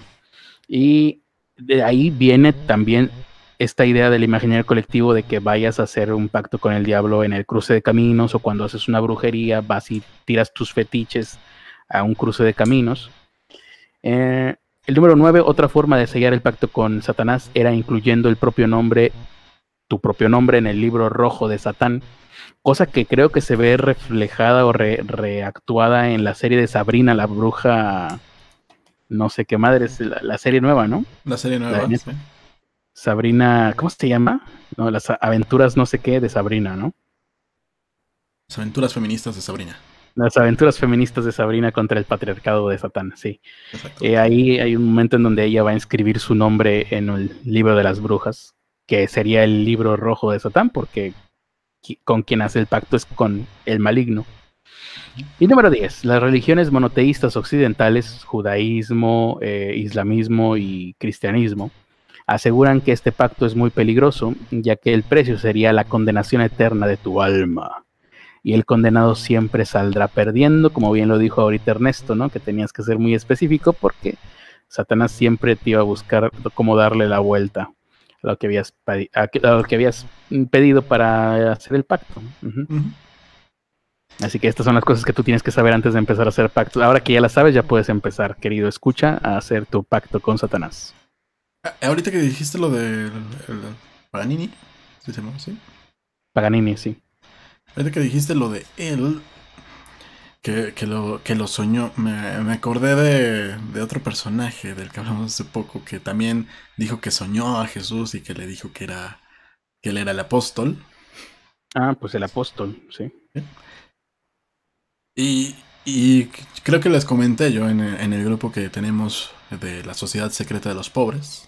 Así es, Sociedad Secreta de los Pobres. La Sociedad Secreta de los Pobres, a la cual solo pertenecen la gente que ha donado a través de PayPal o de pobrecom. Una sociedad secreta que mencionamos en todos y cada uno de nuestros videos. Exactamente. Y a la cual no tienen acceso a menos que paguen. Bueno, esta estaba mencionando que yo en, en, algún momento, y creo que la mayoría de la gente puede tener este, estas mismas experiencias de soñar con Jesucito, con eh, el diablo, con la deidad que quieras, siempre y cuando te sugestiones antes. A mí me pasaba cada vez que eran las fechas de eh, Semana Santa, que en la, en la televisión, antes que no teníamos internet. ¿Cómo olvidar esas épocas de los noventas? En Semana Santa, sí, sí. En, esa época no teníamos internet, no teníamos otra, otro tipo de actividades más que ver televisión o salir a jugar. Y como vives en la Ciudad de México, pues no te dejaban salir a jugar. Claro. Entonces te, la pasaba, te ponían en todos los pinches canales, te ponían Ben Hur, eh, todas las películas que tienen que ver con la Pascua y con todo, todo lo que tiene que ver con, con las celebraciones de Semana Santa. Había veces que se manchaban y hasta te ponían al anticristo, ¿eh? Esa es una muy buena época. No, no recuerdo eso, pero terminaba soñando justamente eso porque todo el día estuviste viendo cosas religiosas. Y cuando eso, cuando eso llegaba a suceder, cuando eso me llegaba a suceder a mí cuando menos, un par de veces tuve ese tipo de sueños como el que platica el señor Discapóstol no, es que en, mi sueño yo, yo iba peleando como superhéroe con Jesucito superhéroe. E íbamos madreando a los malos. Ajá. Ya luego despertabas y decías, ah, sí. La, vida real, Jesucito no es un superhéroe. Jesucito no existe. A pesar de que eras un niño de qué? ¿10 años? Más o menos. ¿Sabías diferenciar la realidad de un sueño pacheco que tuviste? Sí. Cosa que pues los líderes de esta secta no supieron, a pesar de que son adultos, ya, más que adultos. Aparte creo que si, si le llegaba a contar a, a, mi abuelita, a mi abuelita no, pero si, si alguna vecina me llegaba a escuchar diciendo eso, la vecina que teníamos en ese entonces era muy... Es de esas personas que todo el día están en la pinche iglesia, ¿no? Ajá, pues te, te barrían con un huevo, ¿no? No, me hubiera llevado a la iglesia que me a que me echaran agua bendita. ¿Pero por qué? Si había soñado con Jesús, malo que hubiera soñado con Satanás. Ya ves. Mm. Em. bueno, espero que nunca hayan visto a Jesucristo superestrella entonces. Ah, también cuando vi, cuando vi eso, también me pasó algo así. Cuando viste a Jesucristo superestrella te soñaste, pero como bailarín del de backup, ¿no? En el fondo. Eh, sí, eh, fue, fue algo más extraño que eso, pero. Ok, más extraño que ser bailarín de backup de Jesucristo Superestrella. sí, sí, me soñé como personaje extra de esos que tienen extraña importancia y que yo era el que estaba haciendo que ligaran María Magdalena y, Jesucito. Ah, bueno, pero siempre uno se eh, sueña. yo era el, el casamentero ahí. Ándale. Pues está bien, siempre uno se sueña en un papel preponderante. Vamos a ver, eh, esto fue todo lo que estabas contando, ¿verdad? Vamos a ver comentarios de la gente. Mm. Dice Lorena Colombón. En mi familia no creen... Ah, ah adelante.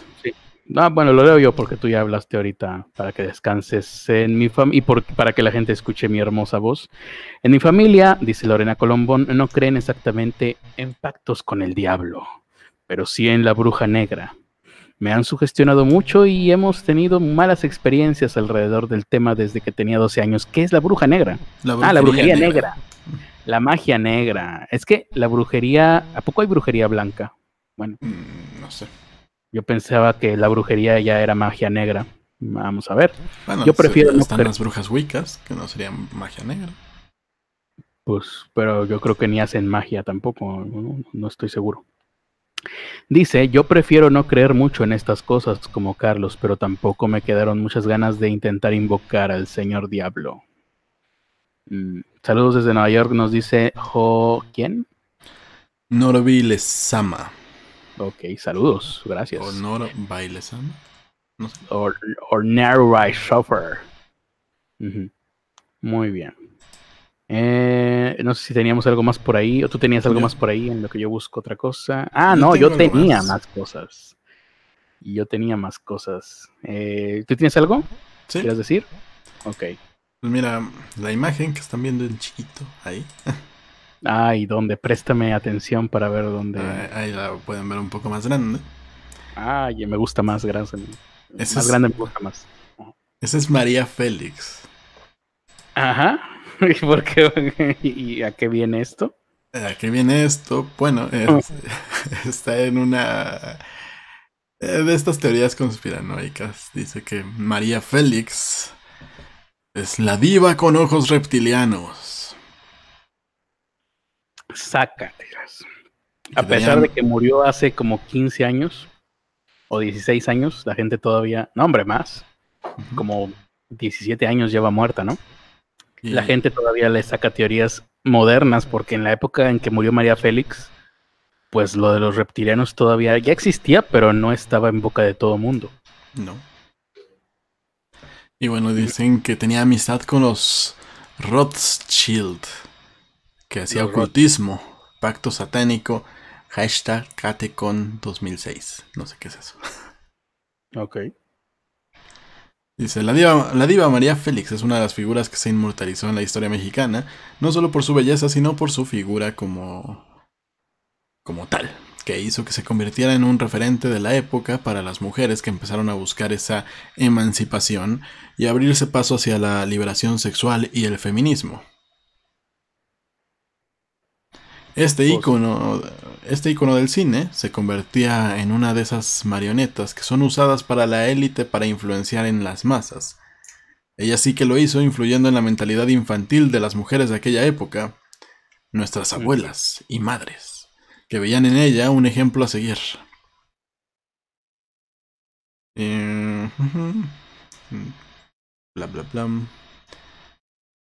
formaba parte de un entramado satánico en que están metidos todos los famosos, quienes han pactado a cambio de fama y dinero. Y ya creo que lo único que ponen al respecto es... Ah, o sea, nada más por mis huevos, María Félix era reptiliana. nada más ponen esa imagen. A ver. Ok. Espérame. Tú habla tantito. Ah, bueno, pues las pruebas son, créeme, güey, yo sé lo que te digo.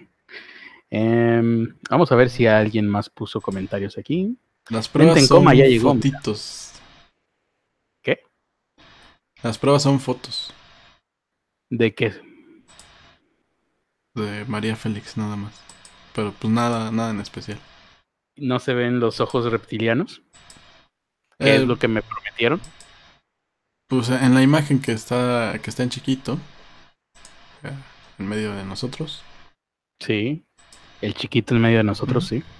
y bueno, ahí está la imagen detrás de nosotros ahora. Y se ve Pues, sus ojos reptilianos. No. Tons, ¿qué carajos estamos viendo? Eh, digamos que fue una mala foto para María Félix cuando ya era grande. Y ya. Y esa es. Esa es la Ándale, supuesta pues. historia de María Félix reptiliana. Qué triste, pensé que había más.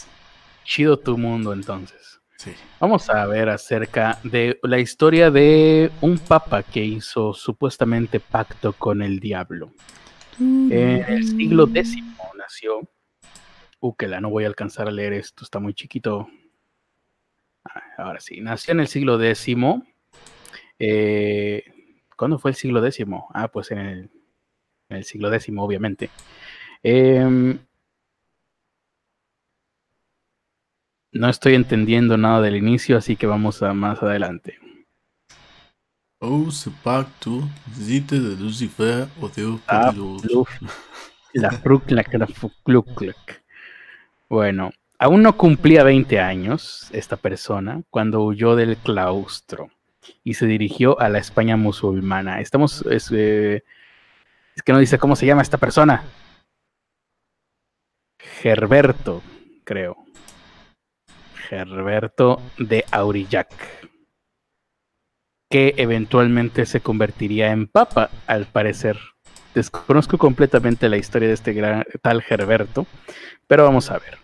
Cuando todavía no cumplía 20, bueno, ahí te platica cosas de su infancia que todavía son más fantasiosas. Pero vámonos a lo interesante. Llegó a España musulmana, se siente poderosamente atraído por un saber prohibido por los frailes, eh, que era la cultura árabe.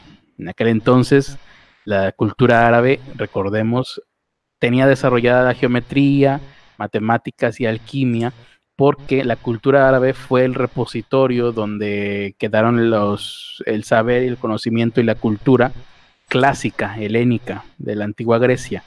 Cuando los eh, cristianos destruyen todo este conocimiento, los musulmanes fueron los que lograron recuperar algunas cosas de lo mucho que se perdió.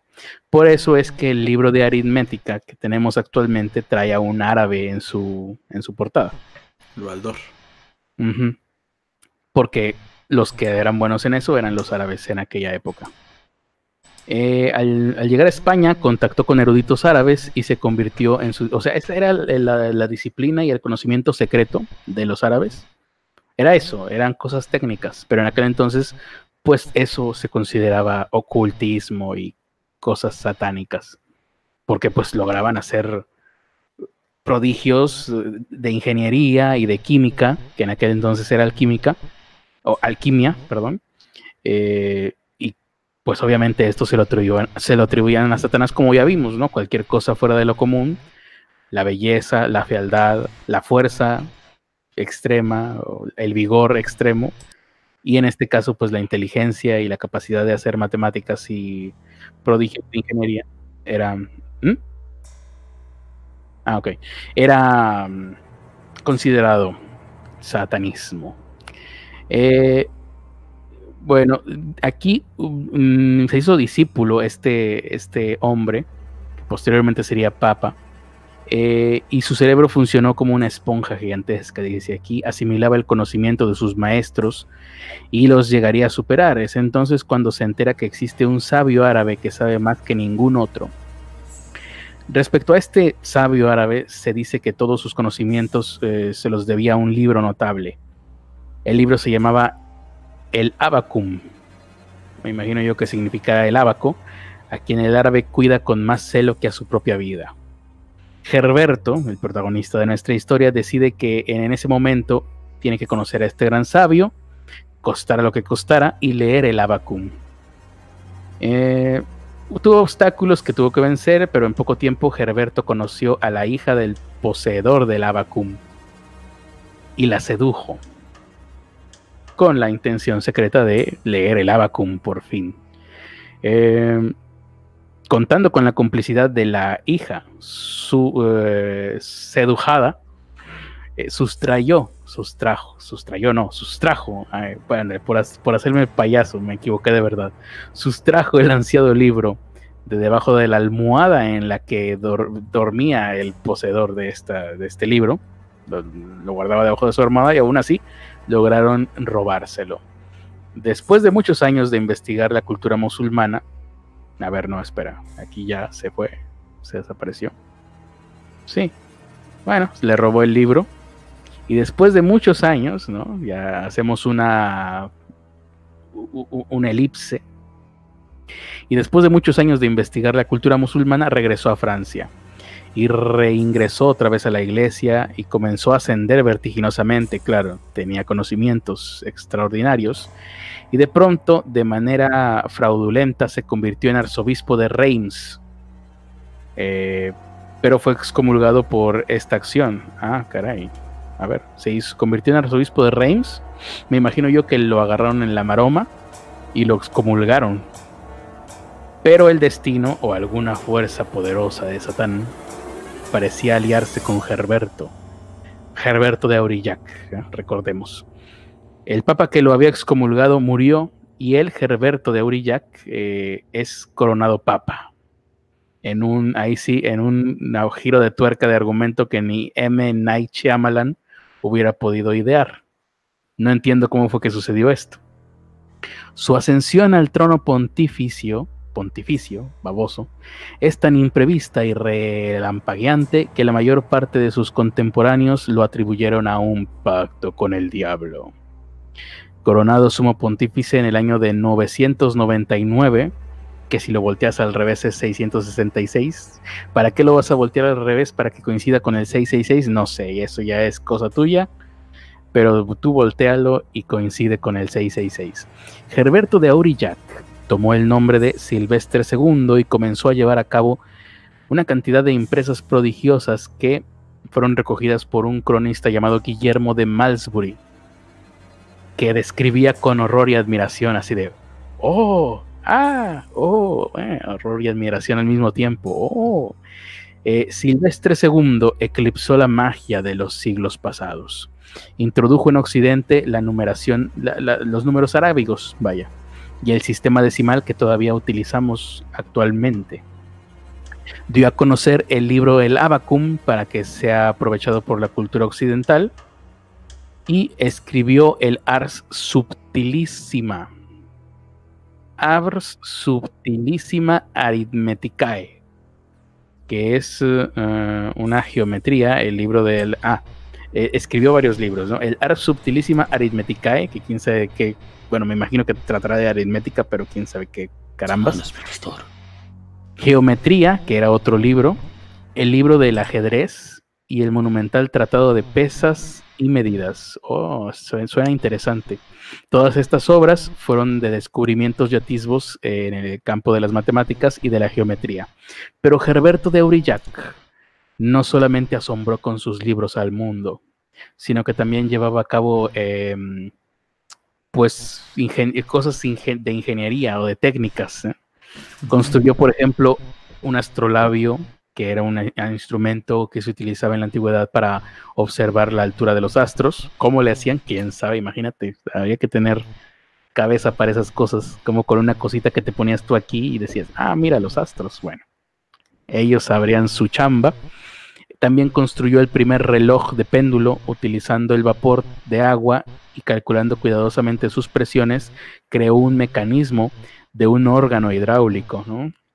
Y ese de tin, tin, tin, tin, tin, tin, inagada vida, bueno, eh, que producía una gama de sonidos, pues diferente a los de un órgano común y corriente de aquella época, me imagino yo.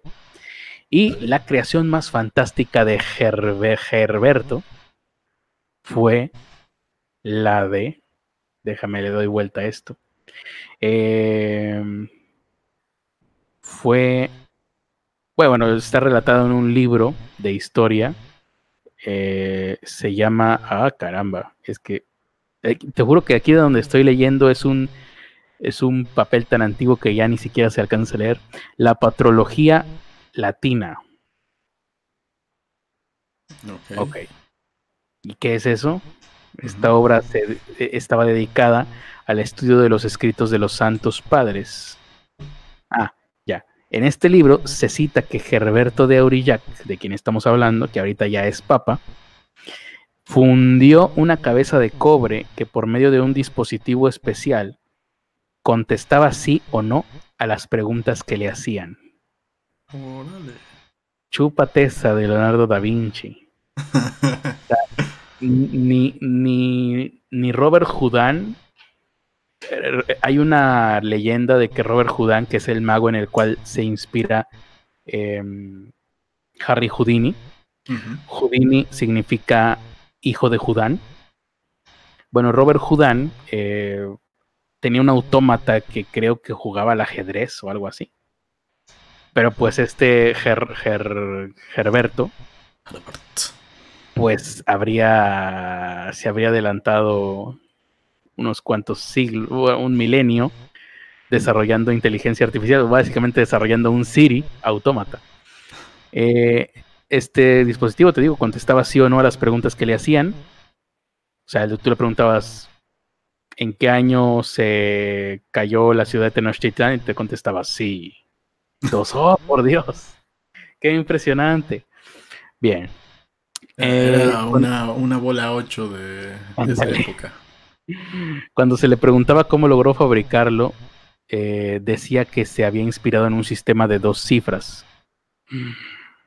Sistema eh, binario. Sistema binario antes de que, de que se hubiera inventado. Lo cual no es, decir nada. O sea, me inspiré en un sistema de dos cifras. El, sistema binario creo que tiene mucho más, tiempo, pero se ocupó para las computadoras. Explíqueme cómo. No, estamos hablando del, año 1000 aproximadamente de esto, ¿eh? O sea, las computadoras deben de haberse empezado a desarrollar como máquinas calculadoras en el siglo XVII, creo, por, por Mendeleev y por Babbage y todos esos güeyes que también estaban locos, ¿no? Pero pues este güey supuestamente hizo esto en el año mil, mil y cachito. Em, dice aquí, resulta sorprendente que las actuales computadoras electrónicas están basadas en un método binario. Esto que les estoy leyendo es como de los setentas, por cierto. Em, algunos cronistas de la época van más allá y sostienen que Gerberto construyó esa cabeza aplicando secretos de los árabes en el momento en que los astros inician su carrera y utilizando conocimientos que hoy aún se mantienen en secreto. El sistema binario viene de desde un antiguo matemático hindú llamado Pingala. Ajá. ¿Y de qué año sería eso? Digo, si, mm, si Gerberto lo menciona aquí es porque obviamente ya existía. no, menciona los años de tal Pingala, pero vamos a ver. Bueno, ¿en, qué años vivió? ¿No dice? Siglo III antes de Cristo.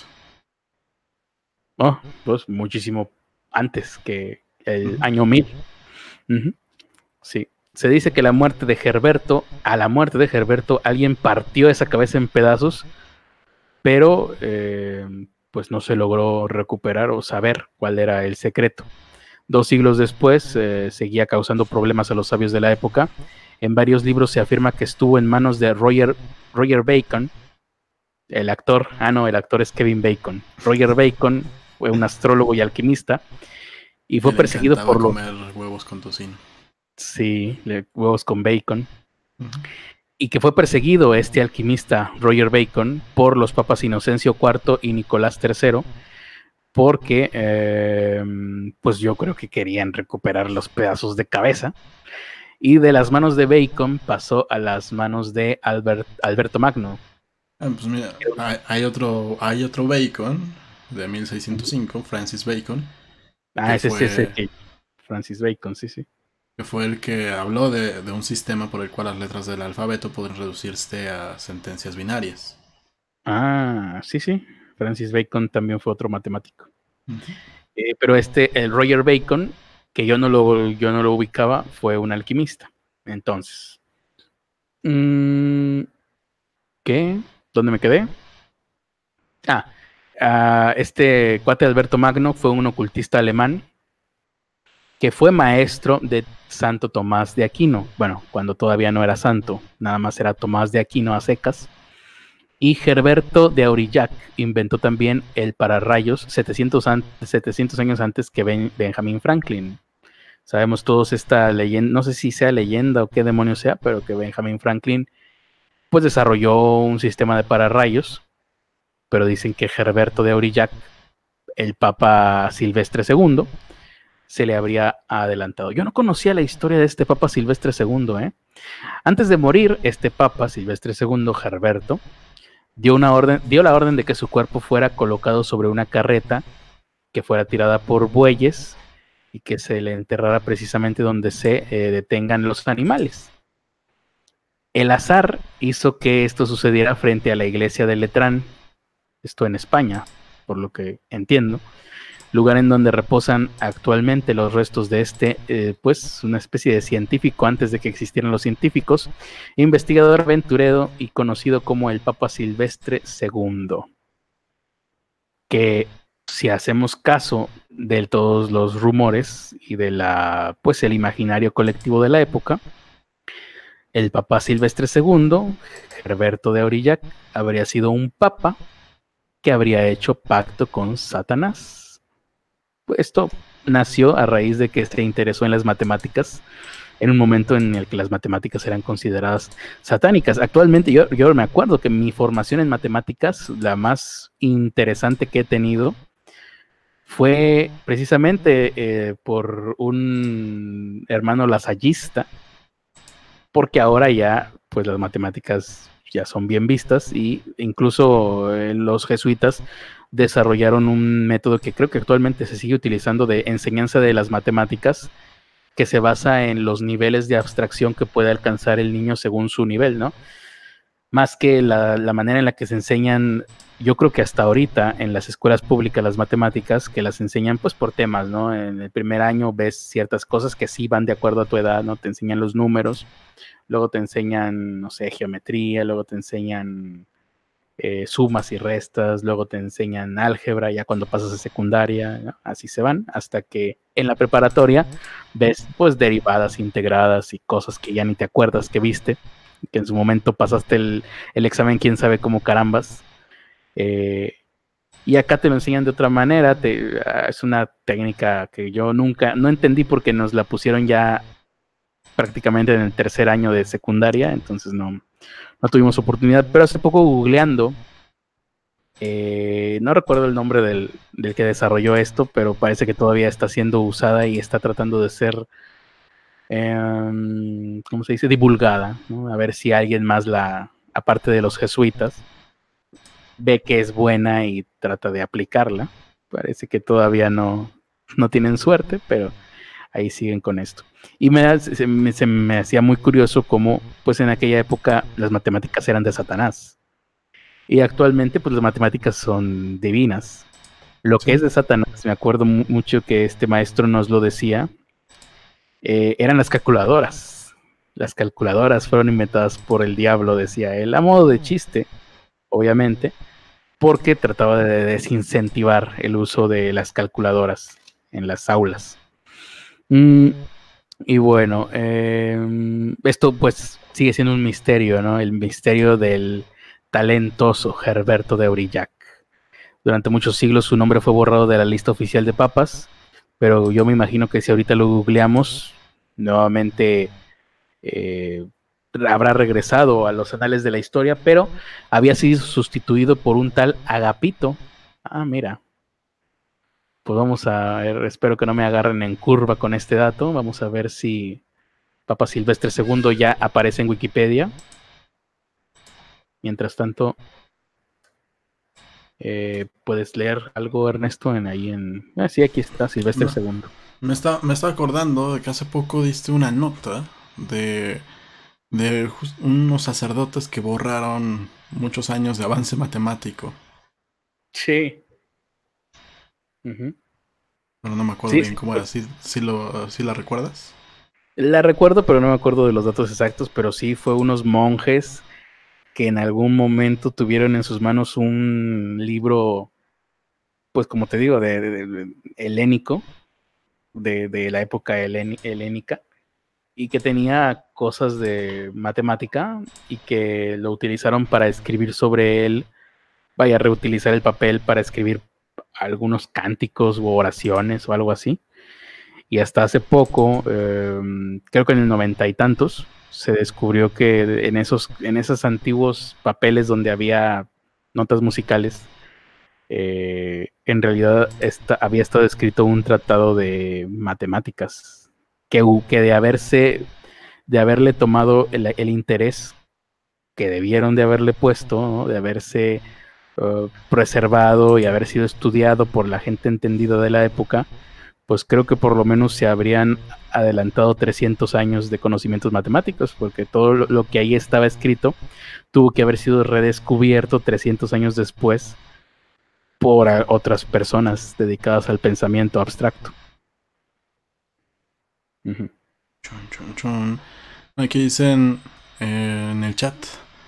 Había una señora que supone que hacía magia blanca para combatir la magia negra y recomendaba limpias y baños con esencias, hierbas y así.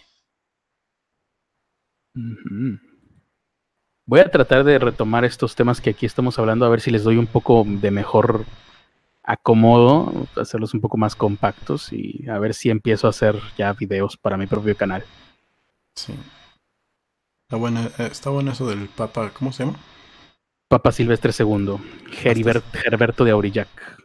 Papa Silvestre Stallone. ¿Son todos los comentarios que tenemos? Sí. Sí, son todos los comentarios que tenemos. Gracias por dejarnos tantos comentarios y tanta aporte a nuestro tema. ¿eh? Ah, también son las 2 de la mañana. Sabíamos que podíamos contar con ustedes. Pues es la hora indicada para hacer las invocaciones a Satanás. No sé qué hacen dormidos. No me digan que mañana sábado trabajan. Sí, ¿verdad? La gente trabaja. Seguramente. La gente normal trabaja. Bueno, vamos a hablar. Están de fiesta, más bien. ¿Cómo? O, estarán de fiesta, es verdad la gente joven a veces sale de fiesta a esta hora. Eh, quería compartirles algo que hay eh, respecto a la brujería y respecto a este tipo de temas de pactos con Satanás. Eh, en el libro de Deuteronomio, recuerdo, son las 2.21 de la mañana. es la hora perfecta para hablar de estas cosas. En Deuteronomio capítulo, no, Deuteronomio, ¿qué demonios? Bueno, capítulo 10 al 11 bueno, no sé, en una parte de Deuteronomio, ustedes búsquenla ahí en la Biblia. Dice, no sea hallado en ti quien haga pasar a su hijo o a su hija por el fuego, ni quien practique adivinación, ni agorero, ni, ni sortilegio, como la novela de Televisa, ni hechicero, ni encantador, ni adivino, ni mago, ni quien consulte a los muertos, porque es abominación contra, para con Jehová.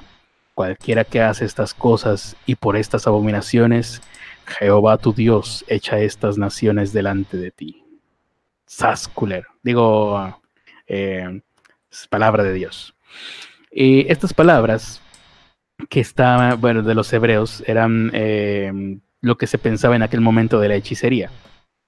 Y se sigue pensando, si se lo preguntas a cualquier cristiano cualquier católico, alguien que crea en la en las Sagradas Escrituras cristianas, ¿no? Y no sé si los judíos también aborrecerán este tipo de cosas. Y los musulmanes. Buena pregunta, ¿eh? Yo no tengo ninguna... No sé. Malo, que no podemos preguntarlo porque nos matan, pero bueno. Eh, esto era lo que pensaban, ¿no? No, deja que nos maten, nos acusan de islamofobia. Bueno, yo, prefiero que me acusen de islamofobia a que me pongan una bomba cuando yo esté comiendo. No, no, Pero bueno. Ya, es más o menos lo mismo. Es casi lo mismo, ¿verdad? bueno, de islamofobia te puedes recuperar de una bomba en tus pantalones, no. Eh, la brujería ha, sido, ah, ha sabido mantenerse a lo largo de la historia. Por ejemplo, los romanos, según se cuenta el historiador Horacio, llevaron la brujería a extremos extraños. Em, canidia, eso no es una enfermedad. Canidia y Sagona van de noche a los cementerios para proceder a sus maleficios. Esto se describía en, se describía una escena espantosa. Las brujas enterraban vivo a un niño y preparaban un filtro con su hígado Ah, bueno, lo enterraban vivo, pero le sacaban el hígado y preparaban eh, y, su médula, ¿no? Hígado y médula y, y preparan un filtro. ¿Qué es un filtro? ¿Quién sabe? No preguntes. No estás viendo que están matando a un niño ahí. Recogían después huesos y hierbas, degollaban a una oveja negra y echaban su sangre en una fosa cavada con sus propias uñas. Por fin esculpen figuras de cera con la efigie de la persona que quieren matar y queman estos simulacros, estos fetiches, ¿no? Con muchos encantamientos. Y al final no pasaba ni madres. Eso era lo peor de todo, era ya cuando terminabas todo el desmadre que armabas y veías que no funcionaba y decías, chinga, qué bueno que nadie me vio hacer todo esto. me, me debo de haber visto como un idiota. ¿Cómo convertirse en bruja? Se pregunta usted que nos está escuchando. Y yo le respondo, ¿qué le importa? Póngase a dormir, que no ve que son las dos y media de la noche. La persona que quería ser bruja tenía que hacer un otra vez un pacto con el diablo. No ya que no vimos que ningún pacto funciona, hombre. Bueno, vamos a ver. Pacto con el diablo. Cada parte se comprometía, el diablo y usted, querido amigo, a algo. El brujo renegaba del bautismo, se daba a las prácticas de sacrílegas y libraba su alma al malvado. El malvado, por su parte, Satanás, se obligaba por un tiempo a obedecer, a dejarse encerrar en una botella. Ah, mira, esto me recuerda al rey Salomón. En un, eh, un animal, se dejaba encerrar en una botella, encerrar en un animal eh, y daba poderes extraordinarios al brujo como por ejemplo conocer el pasado. Conocer el, conocer el pasado tampoco es tan difícil, pero conocer el futuro le proporcionaba placeres culpables como por ejemplo sentir 30.000 orgasmos al mismo tiempo. y le enseñaba a alterar la paz, a conseguir la mujer deseada, a librarse de, de los amantes, eh, ¿qué? A librarse del del amante de sus rivales. Bueno, pues me libro del amante de mis rivales. A ser invisible, mira, eh, por fin ya llegamos a algo práctico. A volar en el aire, a someter a su voluntad a los seres del otro mundo, a despertar a los muertos. Básicamente con esto podías hacer todo un show completo de David Copperfield o de Chris Angel partir del cristianismo, la antigua magia de fórmulas y encantamientos se transformó y adquirió otro ritual. Oh, antes la magia y los encantamientos sí eran chidos, no como ahora. Ahora se creía que Satanás estaba ligado con todas las divinidades vencidas del pasado, tales como Baal, Astarte, Moloch. ¿Cómo olvidar a Moloch? sobre todo por su cameo que hizo en la película de Metrópolis de Fritz Lang. Eh, y bueno, quedaban asimiladas así de esta manera eh, y, y de esta, de esta especie de, no sé, ya quedaba todo unido, todo unido, se oponía a, a, Dios, ¿no? Ya ahora todo lo que, en fin, todo lo que no era Dios era Satanás. Básicamente, la idea es esa. La creencia en la brujería y en su manifestación más típica eh, se hizo tan fuerte que hasta los varones más santos creyeron en ella. O sea, todo el mundo estaba enajenado. Eh, ahora, mm, ah, mira, yo no sabía que a la reunión de brujos o brujas es que, mira, esto, es no para mí. todos hemos conocido los aquelarres, ¿no? reunión de brujas. Hacían orgías, ponía chingón. Era como una especie de Tomorrowland, pero pues yo me imagino que sin DJs porque pues, no había no había tecnología, pero que si hubiera habido, ahí hubiera estado David Guetta en los aquelarres. Ahí. Bien. En estos aquelarres sin David Guetta, eh, también se les conocía como Sabbat, o por lo menos así lo menciona aquí. Yo sabía que el Sabbat era una pues e, e, era el sábado de guardar de algunas religiones, ¿no? Como la judía, que no puedes hacer nada el sábado, más que estar en contemplación y en meditación y en oración. Pero aquí le llaman el sabbat a unas reuniones de brujos y brujas que se celebraban la noche del sábado. O sea, o sea, la noche de este sábado. No ahorita, ahorita es la noche del viernes. pero en un claro del bosque, sábados por la noche. Habría que ver mañana si en los claros del bosque se, se, realizan alguna de estas cosas. Creo que los Wiccas todavía lo siguen haciendo, ¿no? Que en realidad la religión Wicca es como de los ochentas, ¿no? Tampoco es tan antigua. Em, y, ah, bueno, tiene que ver porque el día de hoy es el día más largo del año, ¿no? Si supiste eso, ¿verdad? No, no sabía. Tú que ahora estás con todo eso de las efemérides, pues sí. El día de hoy, eh, vaya, el viernes 21. Sí, ¿verdad? Fue ayer. Viernes 21 es el día más largo, o fue el día ayer más largo del año. Completamente contrapuesto al día más corto o la noche más larga del año, que es como por ahí del 22 de diciembre, si no me equivoco. Que seguramente sí me equivoco. 22, 21 de diciembre.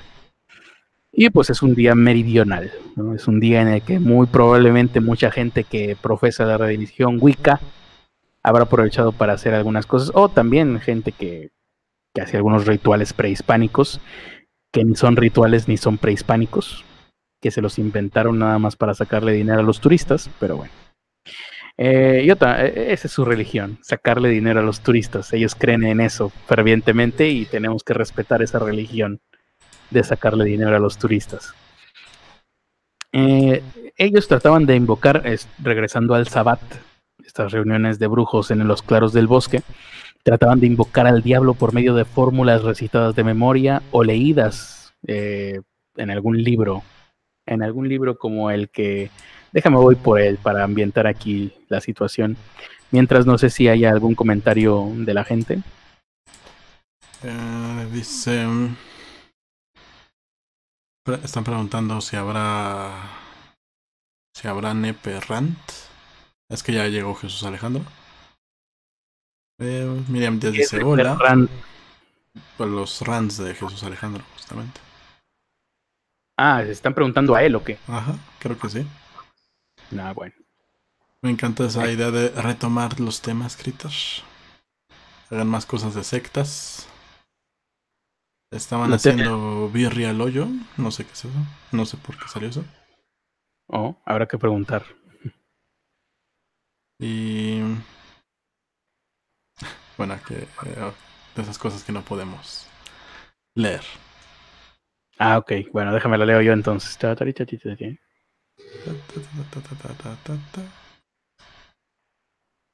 Bueno, ya leí lo que no debemos leer.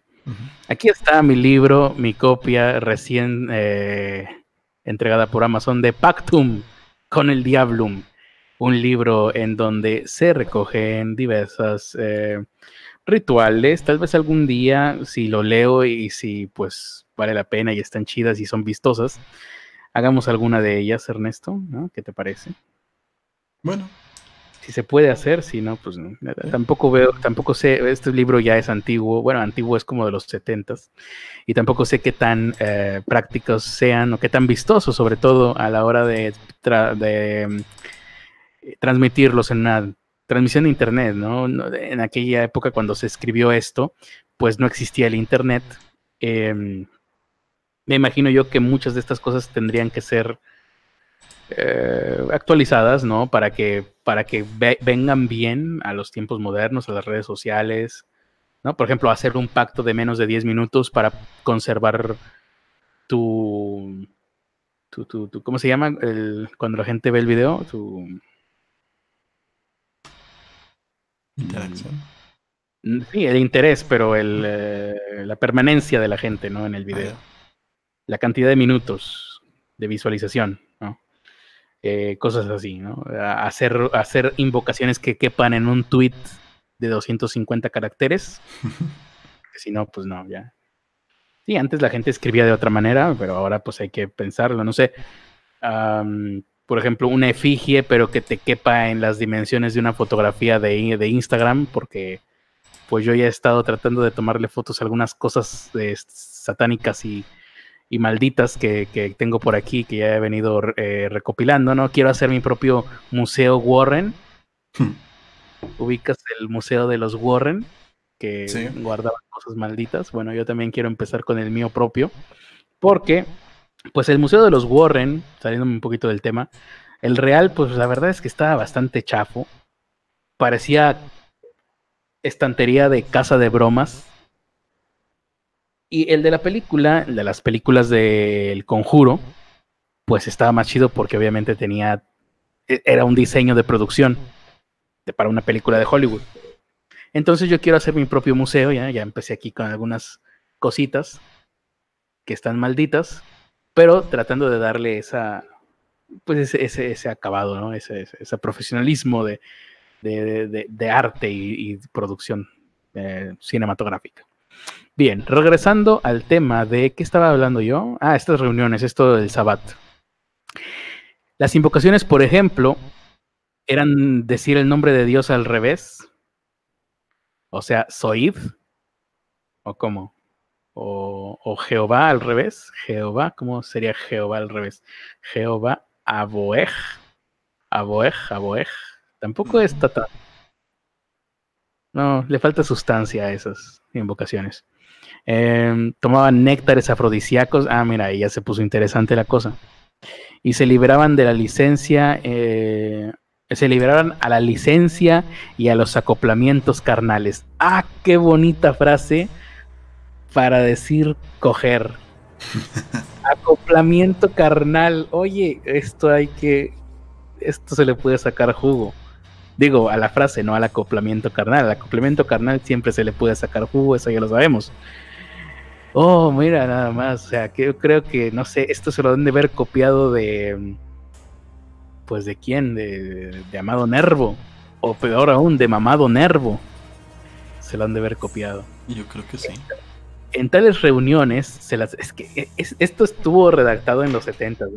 Antes la gente. En esa época los que eran intelectuales, pues sí se lo, si eran mamadores de verdad, ¿no? Mamadores de los de antes, no como ahora, de que Antonia Tolini, no, no chingues.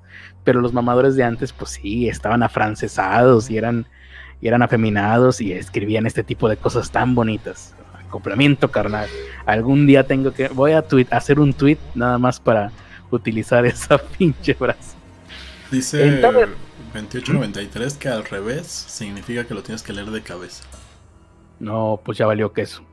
No, muy apenas puedo levantarme de la silla, mucho menos me voy a poder parar de cabeza. En tales reuniones, los acoplamientos carnales, se lanzaban maldiciones contra los señores y los ricos burgueses. O sea, ¿cómo? Maldiciones sería, tú vas y chingas a tu ¿O qué maldiciones serían? A lo mejor. Eh, gente que era culpable de actos, de actos malos contra la gente pobre.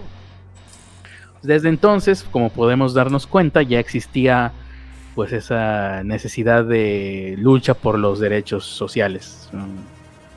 Em, algunos hombres y mujeres que participaban en estos actos, impulsados por un fanatismo y un rencor, exageraban los ritos presenciados de tal modo que siempre había alguien que aseguraba haber visto al mismo diablo. Sí, pues se volvían loquitos ellos solos.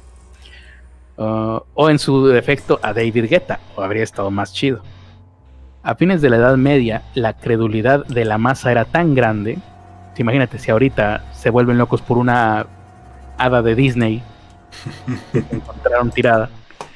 En la Edad Media, la credulidad eh, se producían incidentes trágicos casi siempre.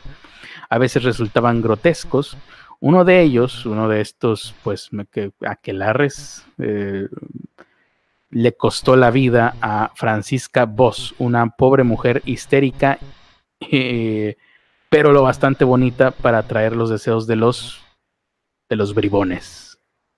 Esta mujer fue acusada de tener contacto. Los bribones, que por eso es bonito leer cosas de antes. Esta mujer fue acusada de tener contacto íntimo con un incubo Ah, y hasta la fecha. Oye, pues que le estaban espiando. El lunes 30 de enero de 1606. O sea, usted tuvo un contacto íntimo con un incubo el 30 de enero de 1606. Por si algún viajero en el tiempo ve esto y quiere regresar a, comprobar que esto fue verdad. Eh, bueno, pero no hubo tal incubo. Oh, en realidad se trataba de, de. Ya se bloqueó esta madre ya la poseído de un sacerdote, porque los sacerdotes Casi, casi latinas. Se trataba de un vecino.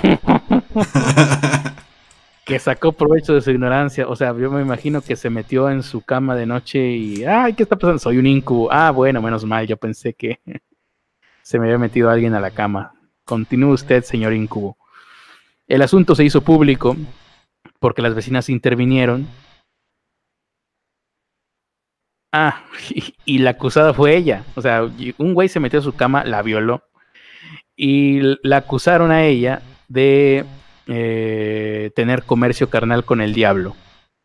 Y murió quemada el 14 de julio de 1606. O sea, se... O sea, sé que fue Dogville. Unos cuantos meses. O sea, fue esto pasó el 30 de enero y cinco meses después, seis meses después, con, con 14 días, eh, fue quemada. 14 de julio de 1606. O sea, fue Dogville. Pues más o menos. No, porque no la abusó todo el pueblo, nomás un güey. Y ya la quemaron. No, pues, acuérdate que cuando nada más la abusó un güey, las, las mujeres del pueblo la acusaron a ella de que era la que los estaba incitando. Sí, no, pero ahí la abusaron de a varios, ¿no? Y la abusaban de, trabajos y de todo lo demás. Eh, esta nada más fue una bruja. Eh, pero antes de matarla, porque esto no iba a ser tan fácil, ¿no? La obligaron a hacer penitencia descalza y en camisa ante las iglesias de la parroquia. No, pues entonces sí fue como Dogville. Sí fue Dogville. Eh, y bueno, los jueces del siglo XII, al contrario de los maridos antiguos, se mostraron más, no, siglo XII, no, siglo XVII, ah, se mostraron más crédulos acerca del diablo y menos acerca de espíritus angelicales. Lo más sorprendente de este caso es que volviendo al caso de Francisca Vos, la que les acabo de platicar, que la mataron porque la violaron, em, los jueces no identificaron al vecino ventajista, por llamarlo de alguna manera, eh, sino que para ellos, eh, o sea, no, no dijeron, ah, este güey se pasó de riat, sino que consideraron que Francisca había tenido contacto carnal con un diablo cualquiera. Me pregunto si habrán, eh, dentro de ellos habrán dicho, no, pues este güey sí se pasó de, de mamón, pero pues, pero pues, ¿qué, qué hacemos, no? Así es la vida. Matemos a Francisca Vos. Eh, y bueno, esta es una de las historias de Dogville. De Dogville. Eh, fíjate, hoy, hoy precisamente, Ernesto, estuve viendo el caso Humo. No sé si a ti te suena. No. Yo creo que ya más o menos vamos perfilándolos para el final de esta transmisión. Sí. Pero em, también creo que tendría, habría, o sería bueno o interesante retomar ah, bueno, no te suena, ¿verdad? Tú no, tú no, eh, tú no fuiste imbécil como yo, ¿verdad? Que no, no coleccionabas las revistas de contacto ovni de los noventas. Fui imbécil, pero mi temporada duró muy poco. Y bueno, afortunado tú. Yo me acuerdo que en los noventas fue cuando se da, se hace público o sale un güey que ya no me acuerdo cómo se llama. El que ideó todo esto de humo. Mi temporada duró como dos años, dos años donde compré el Necronomicon, leí cañitas, me, compré una Ouija. Ajá, qué pendejo eres. Imagínate andarte comprando Ouija a los 34 años, qué idiotes. Sí, y, en ese entonces tenía, pues, creo que de, mis primeras computadoras con internet y busqué en sitios de geosites eh, información acerca de brujería y satanismo y no sé qué. Y fuiste el chico más cool de tu escuela. Como por dos días y después. Como por dos días. ah, bueno, por lo menos a ti sí te funcionó, a mí no. Todavía no había tanta información en mi época, yo creo. Ah. ¿Y qué te iba a decir? Ah, bueno, el caso Humo es un caso donde un montón de gente entre ellos intelectuales de la época como... Ah, no me acuerdo cuál es el nombre de este escritor, dramaturgo incluso, Buero Vallejo. Nada más me acuerdo de sus apellidos. Pero es, un escritor de la época. Empezaron a recibir cartas, cartas mecaneografiadas. Máquina de escribir era la tecnología de la época, estamos hablando de 1960 y tantos. de personajes. eh, Antonio Buero Vallejo creo que era. No sé si lo estabas googleando o qué estabas haciendo. ¿No? Ah, ok. Es que como te escuché teclear dije, ah, eh, mi querido amigo que me apoya siempre, Ernesto, está googleando. Pero Antonio Buero Vallejo, entre algunas otras personalidades de la época, recibieron estas cartas supuestamente escritas por personajes extraterrestres provenientes del planeta Humo. Esto duró 10, 15, tal vez 20 años, no estoy muy seguro de la cronología. Y se dice, bueno, tampoco me he tomado la libertad ni el tiempo libre, mi ocio no da para tanto, porque hay muchísimos, muchísimas cartas, muchísimos documentos, donde la gente que los llegó a leer afirma que había, se mencionaban cosas de ciencia sumamente avanzada que no estaban en el conocimiento, no estaban en la cultura general de la gente de los 60, 70. Se hablaba de clonación, de genética, de cosas que posteriormente se harían populares en el imaginario colectivo, como el genoma humano se hizo popular hasta finales de los 90, cuando se logró describir todo el genoma humano. La siguiente, creo yo, tengo entendido que el siguiente paso después del genoma humano sería desarrollar el proteinoma humano, que es como todo el, el, mapa de cómo funcionan las proteínas dentro del cuerpo humano y que a partir de ahí entonces sí se le podría sacar jugo a desarrollar medicinas y cosas así, pero creo que a eso todavía le falta. O la clonación, como te dije, la genética se hizo famosa hasta los principios de los noventas. Eh, y bueno, eso todo esto era mencionado, dicen, mencionado en estos documentos de el caso Humo.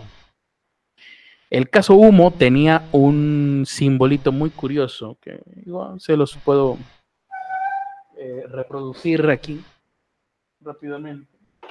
Muchos de ustedes, muchos de ustedes tal vez ya lo hayan visto por ahí.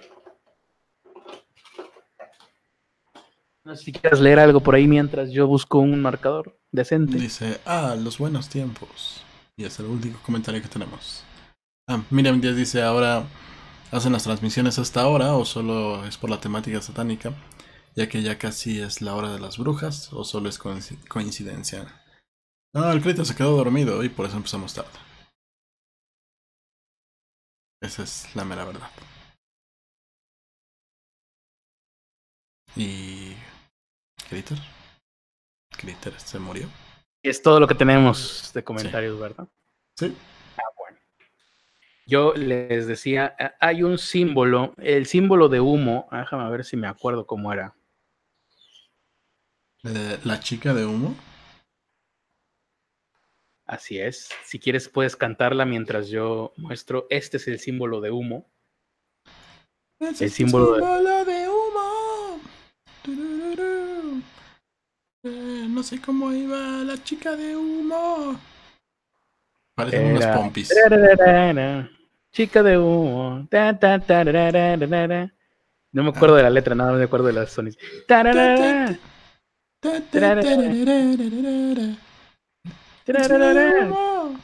Chica de humo. Planeta humo. Dice, el símbolo de, es de los humitas, es extrañamente parecido al del al de Héroes del Silencio.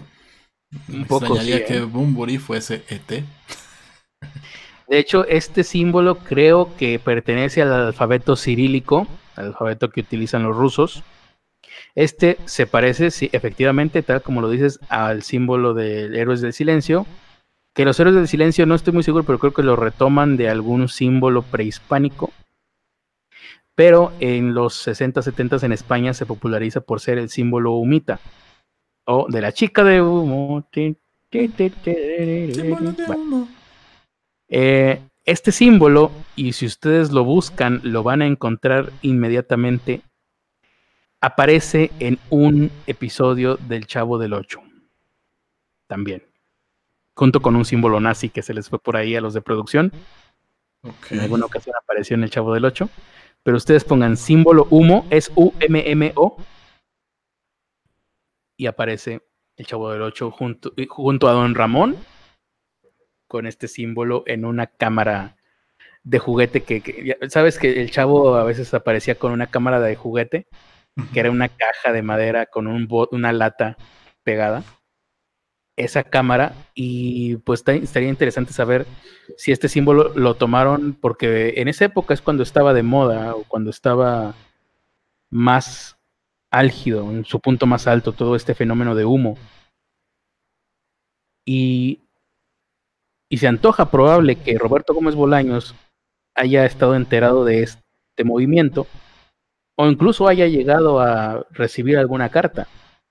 ¿Por qué no pensarlo? Era una figura prominente él en aquel momento, una figura que incluso se le podría haber tomado como intelectual, porque pues escribía, escribía comedia, pero pues escribía. Shakespeare viene de que la gente le decía, ay, el Shakespeare pequeñito, el Shakespeare chiquito, y se le fue quedando el Chespirito, Chespirito, y luego se tropicalizó a simplemente Chespirito, y terminaron diciéndole Chespiro, ya en, un, en una deformación total de lo que al principio había sido considerarlo como Shakespeare.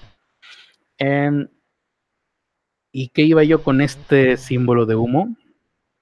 Ah, sí, que en los noventas ya se dijo, y yo me acuerdo que se hizo eco de eso en las revistas de la época de Contacto OVNI, que todo el caso de los humitas había sido un invento de una persona, y esta persona, no recuerdo su nombre, lo, checaré para si lo tomo, si lo hablamos de él eh, próximamente. Eh, esta persona pues dijo, no, yo escribí todo, ya confesó en los noventas, eh, se conoció como el fraude que era, bueno, un fraude o un, llamémosle experimento social, ahorita ya son experimentos sociales. Pero posteriormente, bueno, eh, mucha gente no le creyó, entre ellos JJ Benítez, el autor de Caballo de Troya, había dedicado muchos años de su vida a investigar esto. Y luego sacó un libro, El hombre que susurraba los sumitas, también, eh, junto con todos sus demás libros. No sé, JJ Benítez o escribirá con las patas, con las dos patas al mismo tiempo y con una máquina de escribir en cada mano y una máquina de escribir en cada pata. O tiene, de plano, tiene escritores fantasmas porque tiene como 70 libros publicados en toda su vida. Es demasiado. Sí. Como para ponerle atención y cuidado que cada libro tendría que tener. Eh, ah, y bueno, tome, en cuenta que no había internet. Eh, también. Y bueno, eh, nada más, e, es eso. Luego se supieron unas cuantas cositas más que todavía le dan más misterio al asunto y que de hecho explicarían un par de cosas, como por ejemplo, son miles los documentos del caso Humo, las cartas que se enviaron y se recibieron. y dices, pues es que una sola persona no podría haber escrito tanto, sobre todo si tenía que tener tanta, tanto cuidado, porque hablaba de cosas sumamente elevadas para aquella época, cosas científicas, conceptos matemáticos y de ingeniería y de cosas, dicen, yo no lo he checado. Y bueno, siempre estuvo esa mm, duda de una sola persona pudo escribir, investigar, escribir todo eso, tener toda la cultura necesaria para esto. Tal vez fue, e, esta persona siempre dijo, no, fui yo, no recuerdo, les repito el nombre, no lo recuerdo ya falleció, no, uh, no recuerdo si ya falleció o todavía no. Creo que ya falleció. Y bueno, uno piensa, bueno, fueron varias personas. Lo último que se supo, que yo recuerde, y con lo cual le regresa el misterio y la conspiranoia a todo el caso del, eh, del movimiento Humo, es que para empezar, creo que se siguieron recibiendo cartas de copycats de gente que seguramente estaba eh, imitando al original después de que se, descubriera que había sido un fraude. Como a inicios, mediados de la década pasada, todavía se recibían cartas en otros idiomas. En Japón creo que tuvo mucho auge esto de los humitas. Y finalmente, de las últimas cosas que se supieron, que a lo mejor hablamos más adelante en otras transmisiones, es que muy, muy seguramente esto fue un experimento apoyado por la CIA, lo cual explicaría lo prolífico y lo extenso de las cartas humitas, el acceso que tuvieron que tener quienes escribían estas cartas falsas de extraterrestres a conceptos tecnológicos, científicos, que eran muy elevados para esa época, que, que, se popularizarían hasta décadas después. Y se cree que la NASA, la NASA no, la CIA, lo que estaba tratando de hacer era simplemente investigar el efecto psicológico que produciría en seres humanos que creyeran de una manera tan convincente que estaban siendo contactados por extraterrestres. Y que incluso eh, ellos tomaron como objetivo a personalidades de la época, gente que pertenecía al, mundo intelectual, pues para probar esto, porque bueno, ellos eh, probarlo en una persona de a pie, pues a lo mejor no tendría el mismo valor para ellos que ver personas inteligentes de la época a ver cómo reaccionaban. Y eso es lo último en lo que yo recuerde que se quedó el caso Humo. No sé, a mí, a mí una teoría que me podría convencer un poco más es que esas supuestas personas inteligentes de la época estuvieran troleándolos. O sea que las personas que dijeron recibir estas cartas en realidad se las escribían ellos mismos. Sí, un grupito de amigos que son que eran los intelectuales de la época dijeron, ah, pues vamos a hacer este mame. Vamos a hacer como que recibimos cartas. Como que recibimos cartas o nos la mandamos entre nosotros para que va, para que parezca que nos sorprendemos. Mm. Y, y vamos llenando esta teoría de la conspiración. Y a final de cuentas, pues las cosas avanzadas y eran parte del, grupo intelectual de la época, a lo mejor tenían acceso a esa información. Sí, después vamos a hablar de esto, pero eso es una cosa que se le salió completamente de las manos a quien sea que lo haya ideado, porque por culpa de Humo, del caso Humo, del movimiento de estos eh, documentos, hubo gente que se suicidó, gente que se arrojó a las vías del tren. Mm, Vamos a, vamos a ahondar en esto en posteriores transmisiones también. Pero por lo pronto, pues no sé, vamos a leer los últimos comentarios de esta noche. ahorita que... Ah, ya me acordé, ahorita que te iba a platicar, eh, ahorita que, que, agarré a Pazuzu, aquí está Pazuzu. Hola, ¿qué tal? Soy Pazuzu. ¿Cómo están? Me acordé que hoy se estrena Chucky. Bueno, se estrenó en Estados Unidos. Aquí en México llega como hasta el 12 de diciembre del 2020 para cuando se estrene aquí en México. Ya la vi pirata 20 veces. No, se estrena como el diez y tantos de julio, lo cual pues es una barbaridad. Pero Ernesto, esto te va a interesar. No sé si sabías, seguramente sí. Creo que tú fuiste el que me lo dijo. Que la que sale en Chucky como la mamá es Aubrey Plaza. No, no, fui yo. Pero ah, ahora me, me interesa. Pues te informo que es Aubrey Plaza, la mamá. Ahora ya es la mamá. Aubrey Plaza ya está en un, en un punto de su carrera donde ya puede ser madre de un niño de como 10 años. sigo sin verla en un papel de mamá a ella en específico. tal, vez de mala madre, pero de mamá. Creo que no es, bueno, es que según yo recuerdo, sí, de mala madre sí. de mala madre sí la veo. O por lo menos de, madre irresponsable, pero sobre todo porque acaba de hacer una película con Zac Efron y Robert De Niro, donde es una party girl que se liga a Robert acaba de, hacer, ya tiene también varios años. ¿Cuántos años? Pues, cuando menos unos dos años.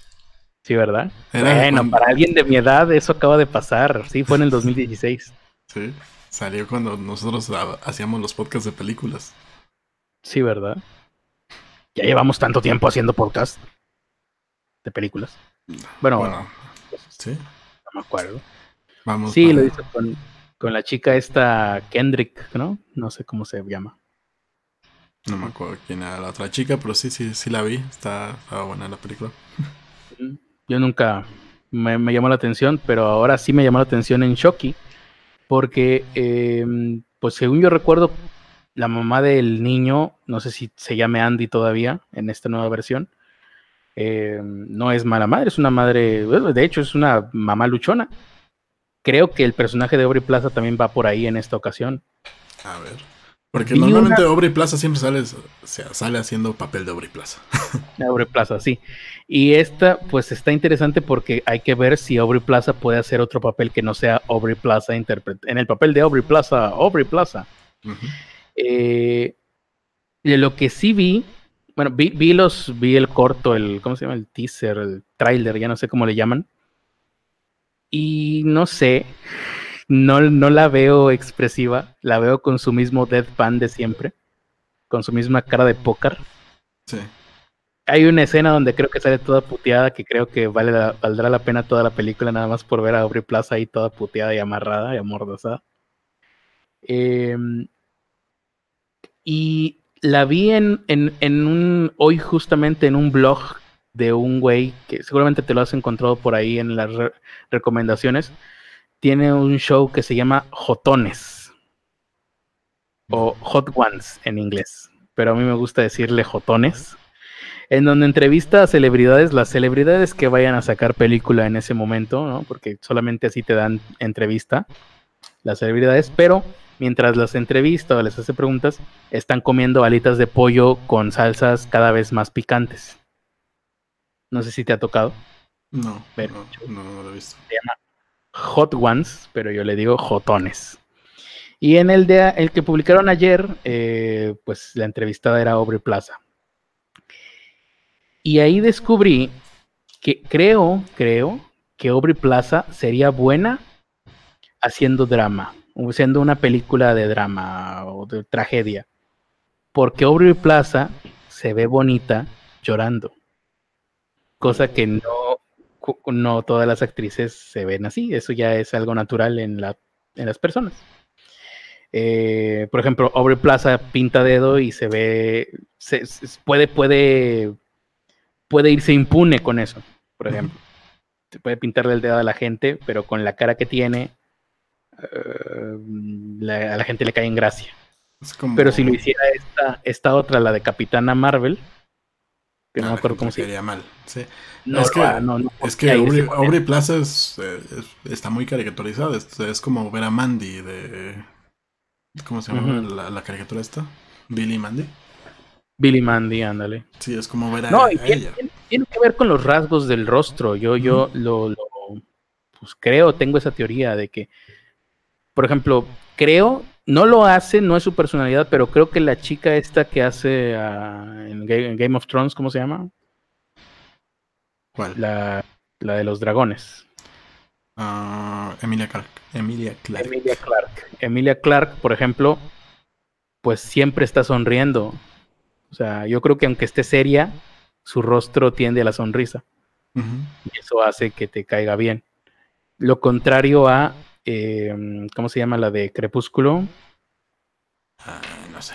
La chica de Crepúsculo, ¿no? La protagonista. Pero bueno, la, la, otra, la de la, Capitana Marvel, creo que el problema no es, son sus rasgos, sino, no sé, como que perdió algo en el camino, porque la vez en las entrevistas anteriores, de hace unos 3, 4 años, tal vez un poco más, y, era una chica alegre, era una chica que, que pues, te agarraba el chiste y, jugaba y le entendía si no lo tomabas a mal. Pero se fue convirtiendo en alguien más, más seria, más. Pero aún así, yo creo que yo creo que ni en esa época hubiera podido tener tanta impunidad como Aubrey Plaza. Ah, sí, no, no creo que hubiera tenido tanta impunidad, pero. Yo creo que eso tiene que ver con los rasgos. Emilia Clark no lo hace, pero creo que ellas también podría gozar de ese tipo de impunidad. Emilia Clark. Imagínate. No sé. Nada más imagínatela. No, no, estoy seguro de que Emilia pueda. Pero bueno, te decía. Eh, porque Aubrey Plaza, su carita es como de. No, es una carita sonriente, es una carita como de. Eh, Grumpy Cat. Y, la otra, pues es una carita sonriente. Entonces, quién sabe si la gente se lo tome a bien.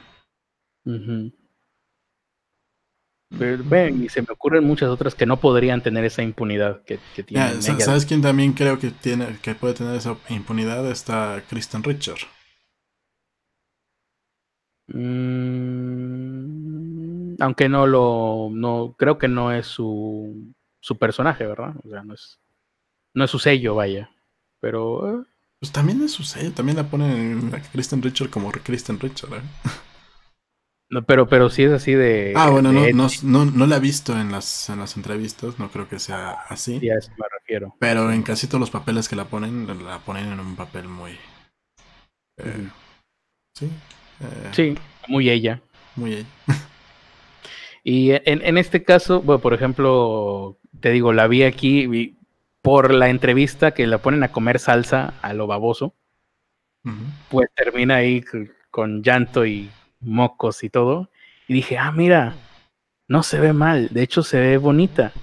Ella podría ser una, bueno, no sé si podría por su, no sé si su rango actoral le dé, probablemente no, pero con ese deadpan natural en ella, su poker face natural, que no se esfuerza por hacerlo, ella lo dice, ella misma lo dice.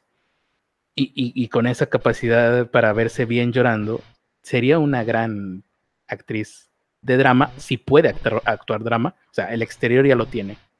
Lo, lo, lo que no puedes eh, eh, em, ejercitar, ¿no? Ya lo tiene. Nada más faltaría ver lo otro. A lo mejor aquí en, en la de Shocky, la de Child's Play se llama, ¿no? Child's Play, sí.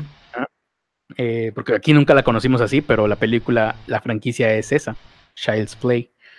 Acá es Chucky, el muñeco diabólico. Ya, te la platicaban todo. Em, a lo mejor ahí descubrimos que por, lo menos creo que sí va a ser buena, ¿cómo se llama? Em, estas chicas que se dedican al terror. Eh, creo que les llaman horror queens. Las, las que se dedicaban su carrera a gritar en películas de terror. Creo que ella tiene por, tal vez sea su nueva faceta. Ya vimos que comedia puede hacer muy bien. Eh, pues a lo mejor a la gente le, puede llegar. Creo que a la gente le va a gustar verla en esa faceta. Yo me acuerdo de haberla visto en una película de zombies a ella. Pero no me acuerdo cómo se llamaba la película. No la recuerdo yo. Mm. Y, ahorita lo que decías de nunca hemos visto a Aubrey Plaza siendo, no siendo Aubrey Plaza. el único recuerdo que tengo yo, no sé si habrá hecho otras películas, Scream Queens. Scream Queens. Porque eran las que salían en las películas de Scream, justamente. No, pues en películas donde tenías que gritar. Antes de las películas de Scream, ya existían las Scream Queens. Eh, a lo mejor renace, bueno, no renace, pero con esa película puede haber una especie de renacimiento del, de la figura de las Scream Queens, ¿no? Es, se, intentó hacer hace unos 10 años con un reality show que nadie le importó, creo que se llamaba precisamente así. Eh, o algo, no, recuerdo muy bien, pero era un reality donde concursaban por ver quién gritaba mejor. Es una estupidez. Em, ¿Y qué, fue, qué es lo que te iba a decir? Ah, lo de la salsa. Ah, hay un momento en la entrevista, si ustedes lo ven, dura como 20 minutos no como 27, ¿no? También la entrevista, lo divertido de la entrevista es ver cómo poco a poco ella y el entrevistador ya no pueden seguir con la entrevista por tienen ahí agua, leche, no todo lo usual para calmar el ardor de un de una salsa picante. Y hay un momento en donde Aubrey Plaza dice, creo que ayudaría más si snort, snifo, o sea, se pasa por la nariz la leche. y lo hace. Y lo hace de una manera que dices, no mames, esta no es la primera vez que esta mujer se mete algo por la nariz. Para, para que algo pase por tu nariz de la manera en la que ella lo logró hacer, tienes que tener ejercitado el reflejo, de, vaya, de la sensación de que algo pase por tu nariz. Eso fue un poquito revelador.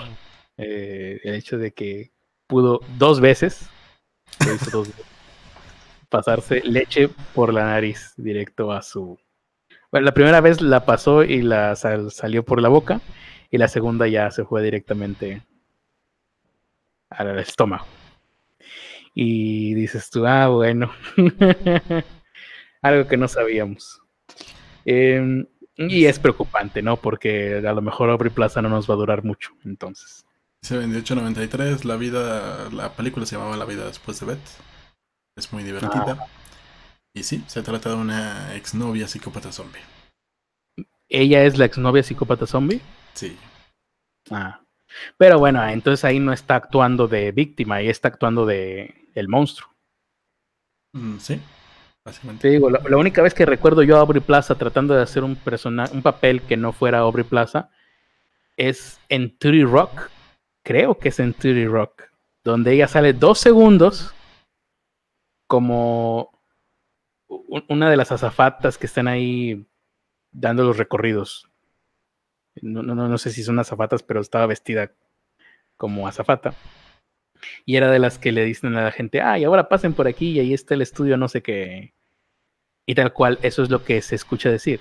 Ella dice así, ay, si miran a la derecha, van a ver no sé qué cosa. Eso es todo su diálogo.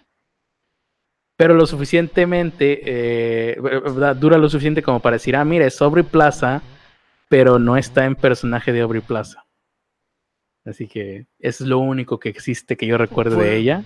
Pues esta de la vida después de Beth tiene como momentos donde es adorable, ¿no? Donde no es Aubrey Plaza. Mm, yo creo que para que funcionara tendrían que cambiarle el color del cabello para empezar.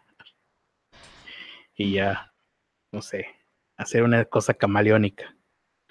Pero por lo pronto en, en la de Chucky, pues por lo menos sí, por afuera sí parece Aubrey Plaza. Y como tienen la mismo, el mismo rostro de Poker Face de siempre, en el corto ahí, en el tráiler, pues por lo menos si dices, híjole, no, no va a ser muy diferente el resto de sus papeles. Pero bueno, hay que ver. Habrá que ah, Nada más por eso voy a ver la película. Nada más por la curiosidad de ver si Aubrey Plaza consigue, porque también de eso habló en la, en la entrevista, de que ella consideraba que que ese era un papel que no era un deathpan como el que siempre hace. Entonces, a ver si lo consigue o no. Muy bien. Esperemos que sí. Y bueno, ya son las 3.11. Yo creo que estaba esperando esta hora para hacer una invocación. No, estaba esperando esta hora para alargarnos al, demonio. Eh, bueno, ya. Los últimos comentarios que tengamos por ahí. Hay uno que no se puede leer de Mente en Coma. Saludos, Mente en Coma. Eh, dice... los hombres somos superiores a las mujeres o qué demonios? Ah, dice Mente en Coma que Kanye West con su Resting ah. Beach Face. Kanye West, sí. Eh, Kanye West, o sea, en el, eh, fíjate, es que en los en las mujeres es Resting Beach Face, que es cuando tienes la cara relajada, parece que, pues, que eres una tienes cara de perra y pero en los hombres, eso se llama, mi cara, por ejemplo. No sé si esto lo platicamos al aire o lo platicamos fuera del aire. Lo platicamos fuera del aire. Fuera del aire, que, que mi cara es eso, es como la de las de las mujeres cuando se llama resting beach face. Mi cara neutra es esta. Este es mi rostro, no tratando de dar ni una sonrisa ni, ni hacerme enojado, porque mi cara enojada es así. Esa es mi cara de que estoy enojado. Que no mames, pero mi cara neutra es esta. Entonces parece que estoy enojado cuando estoy en realidad neutro. Kanye West y en muchos otros actores tienen lo mismo, pero en los hombres se llama douchebag, resting face. resting douchebag face.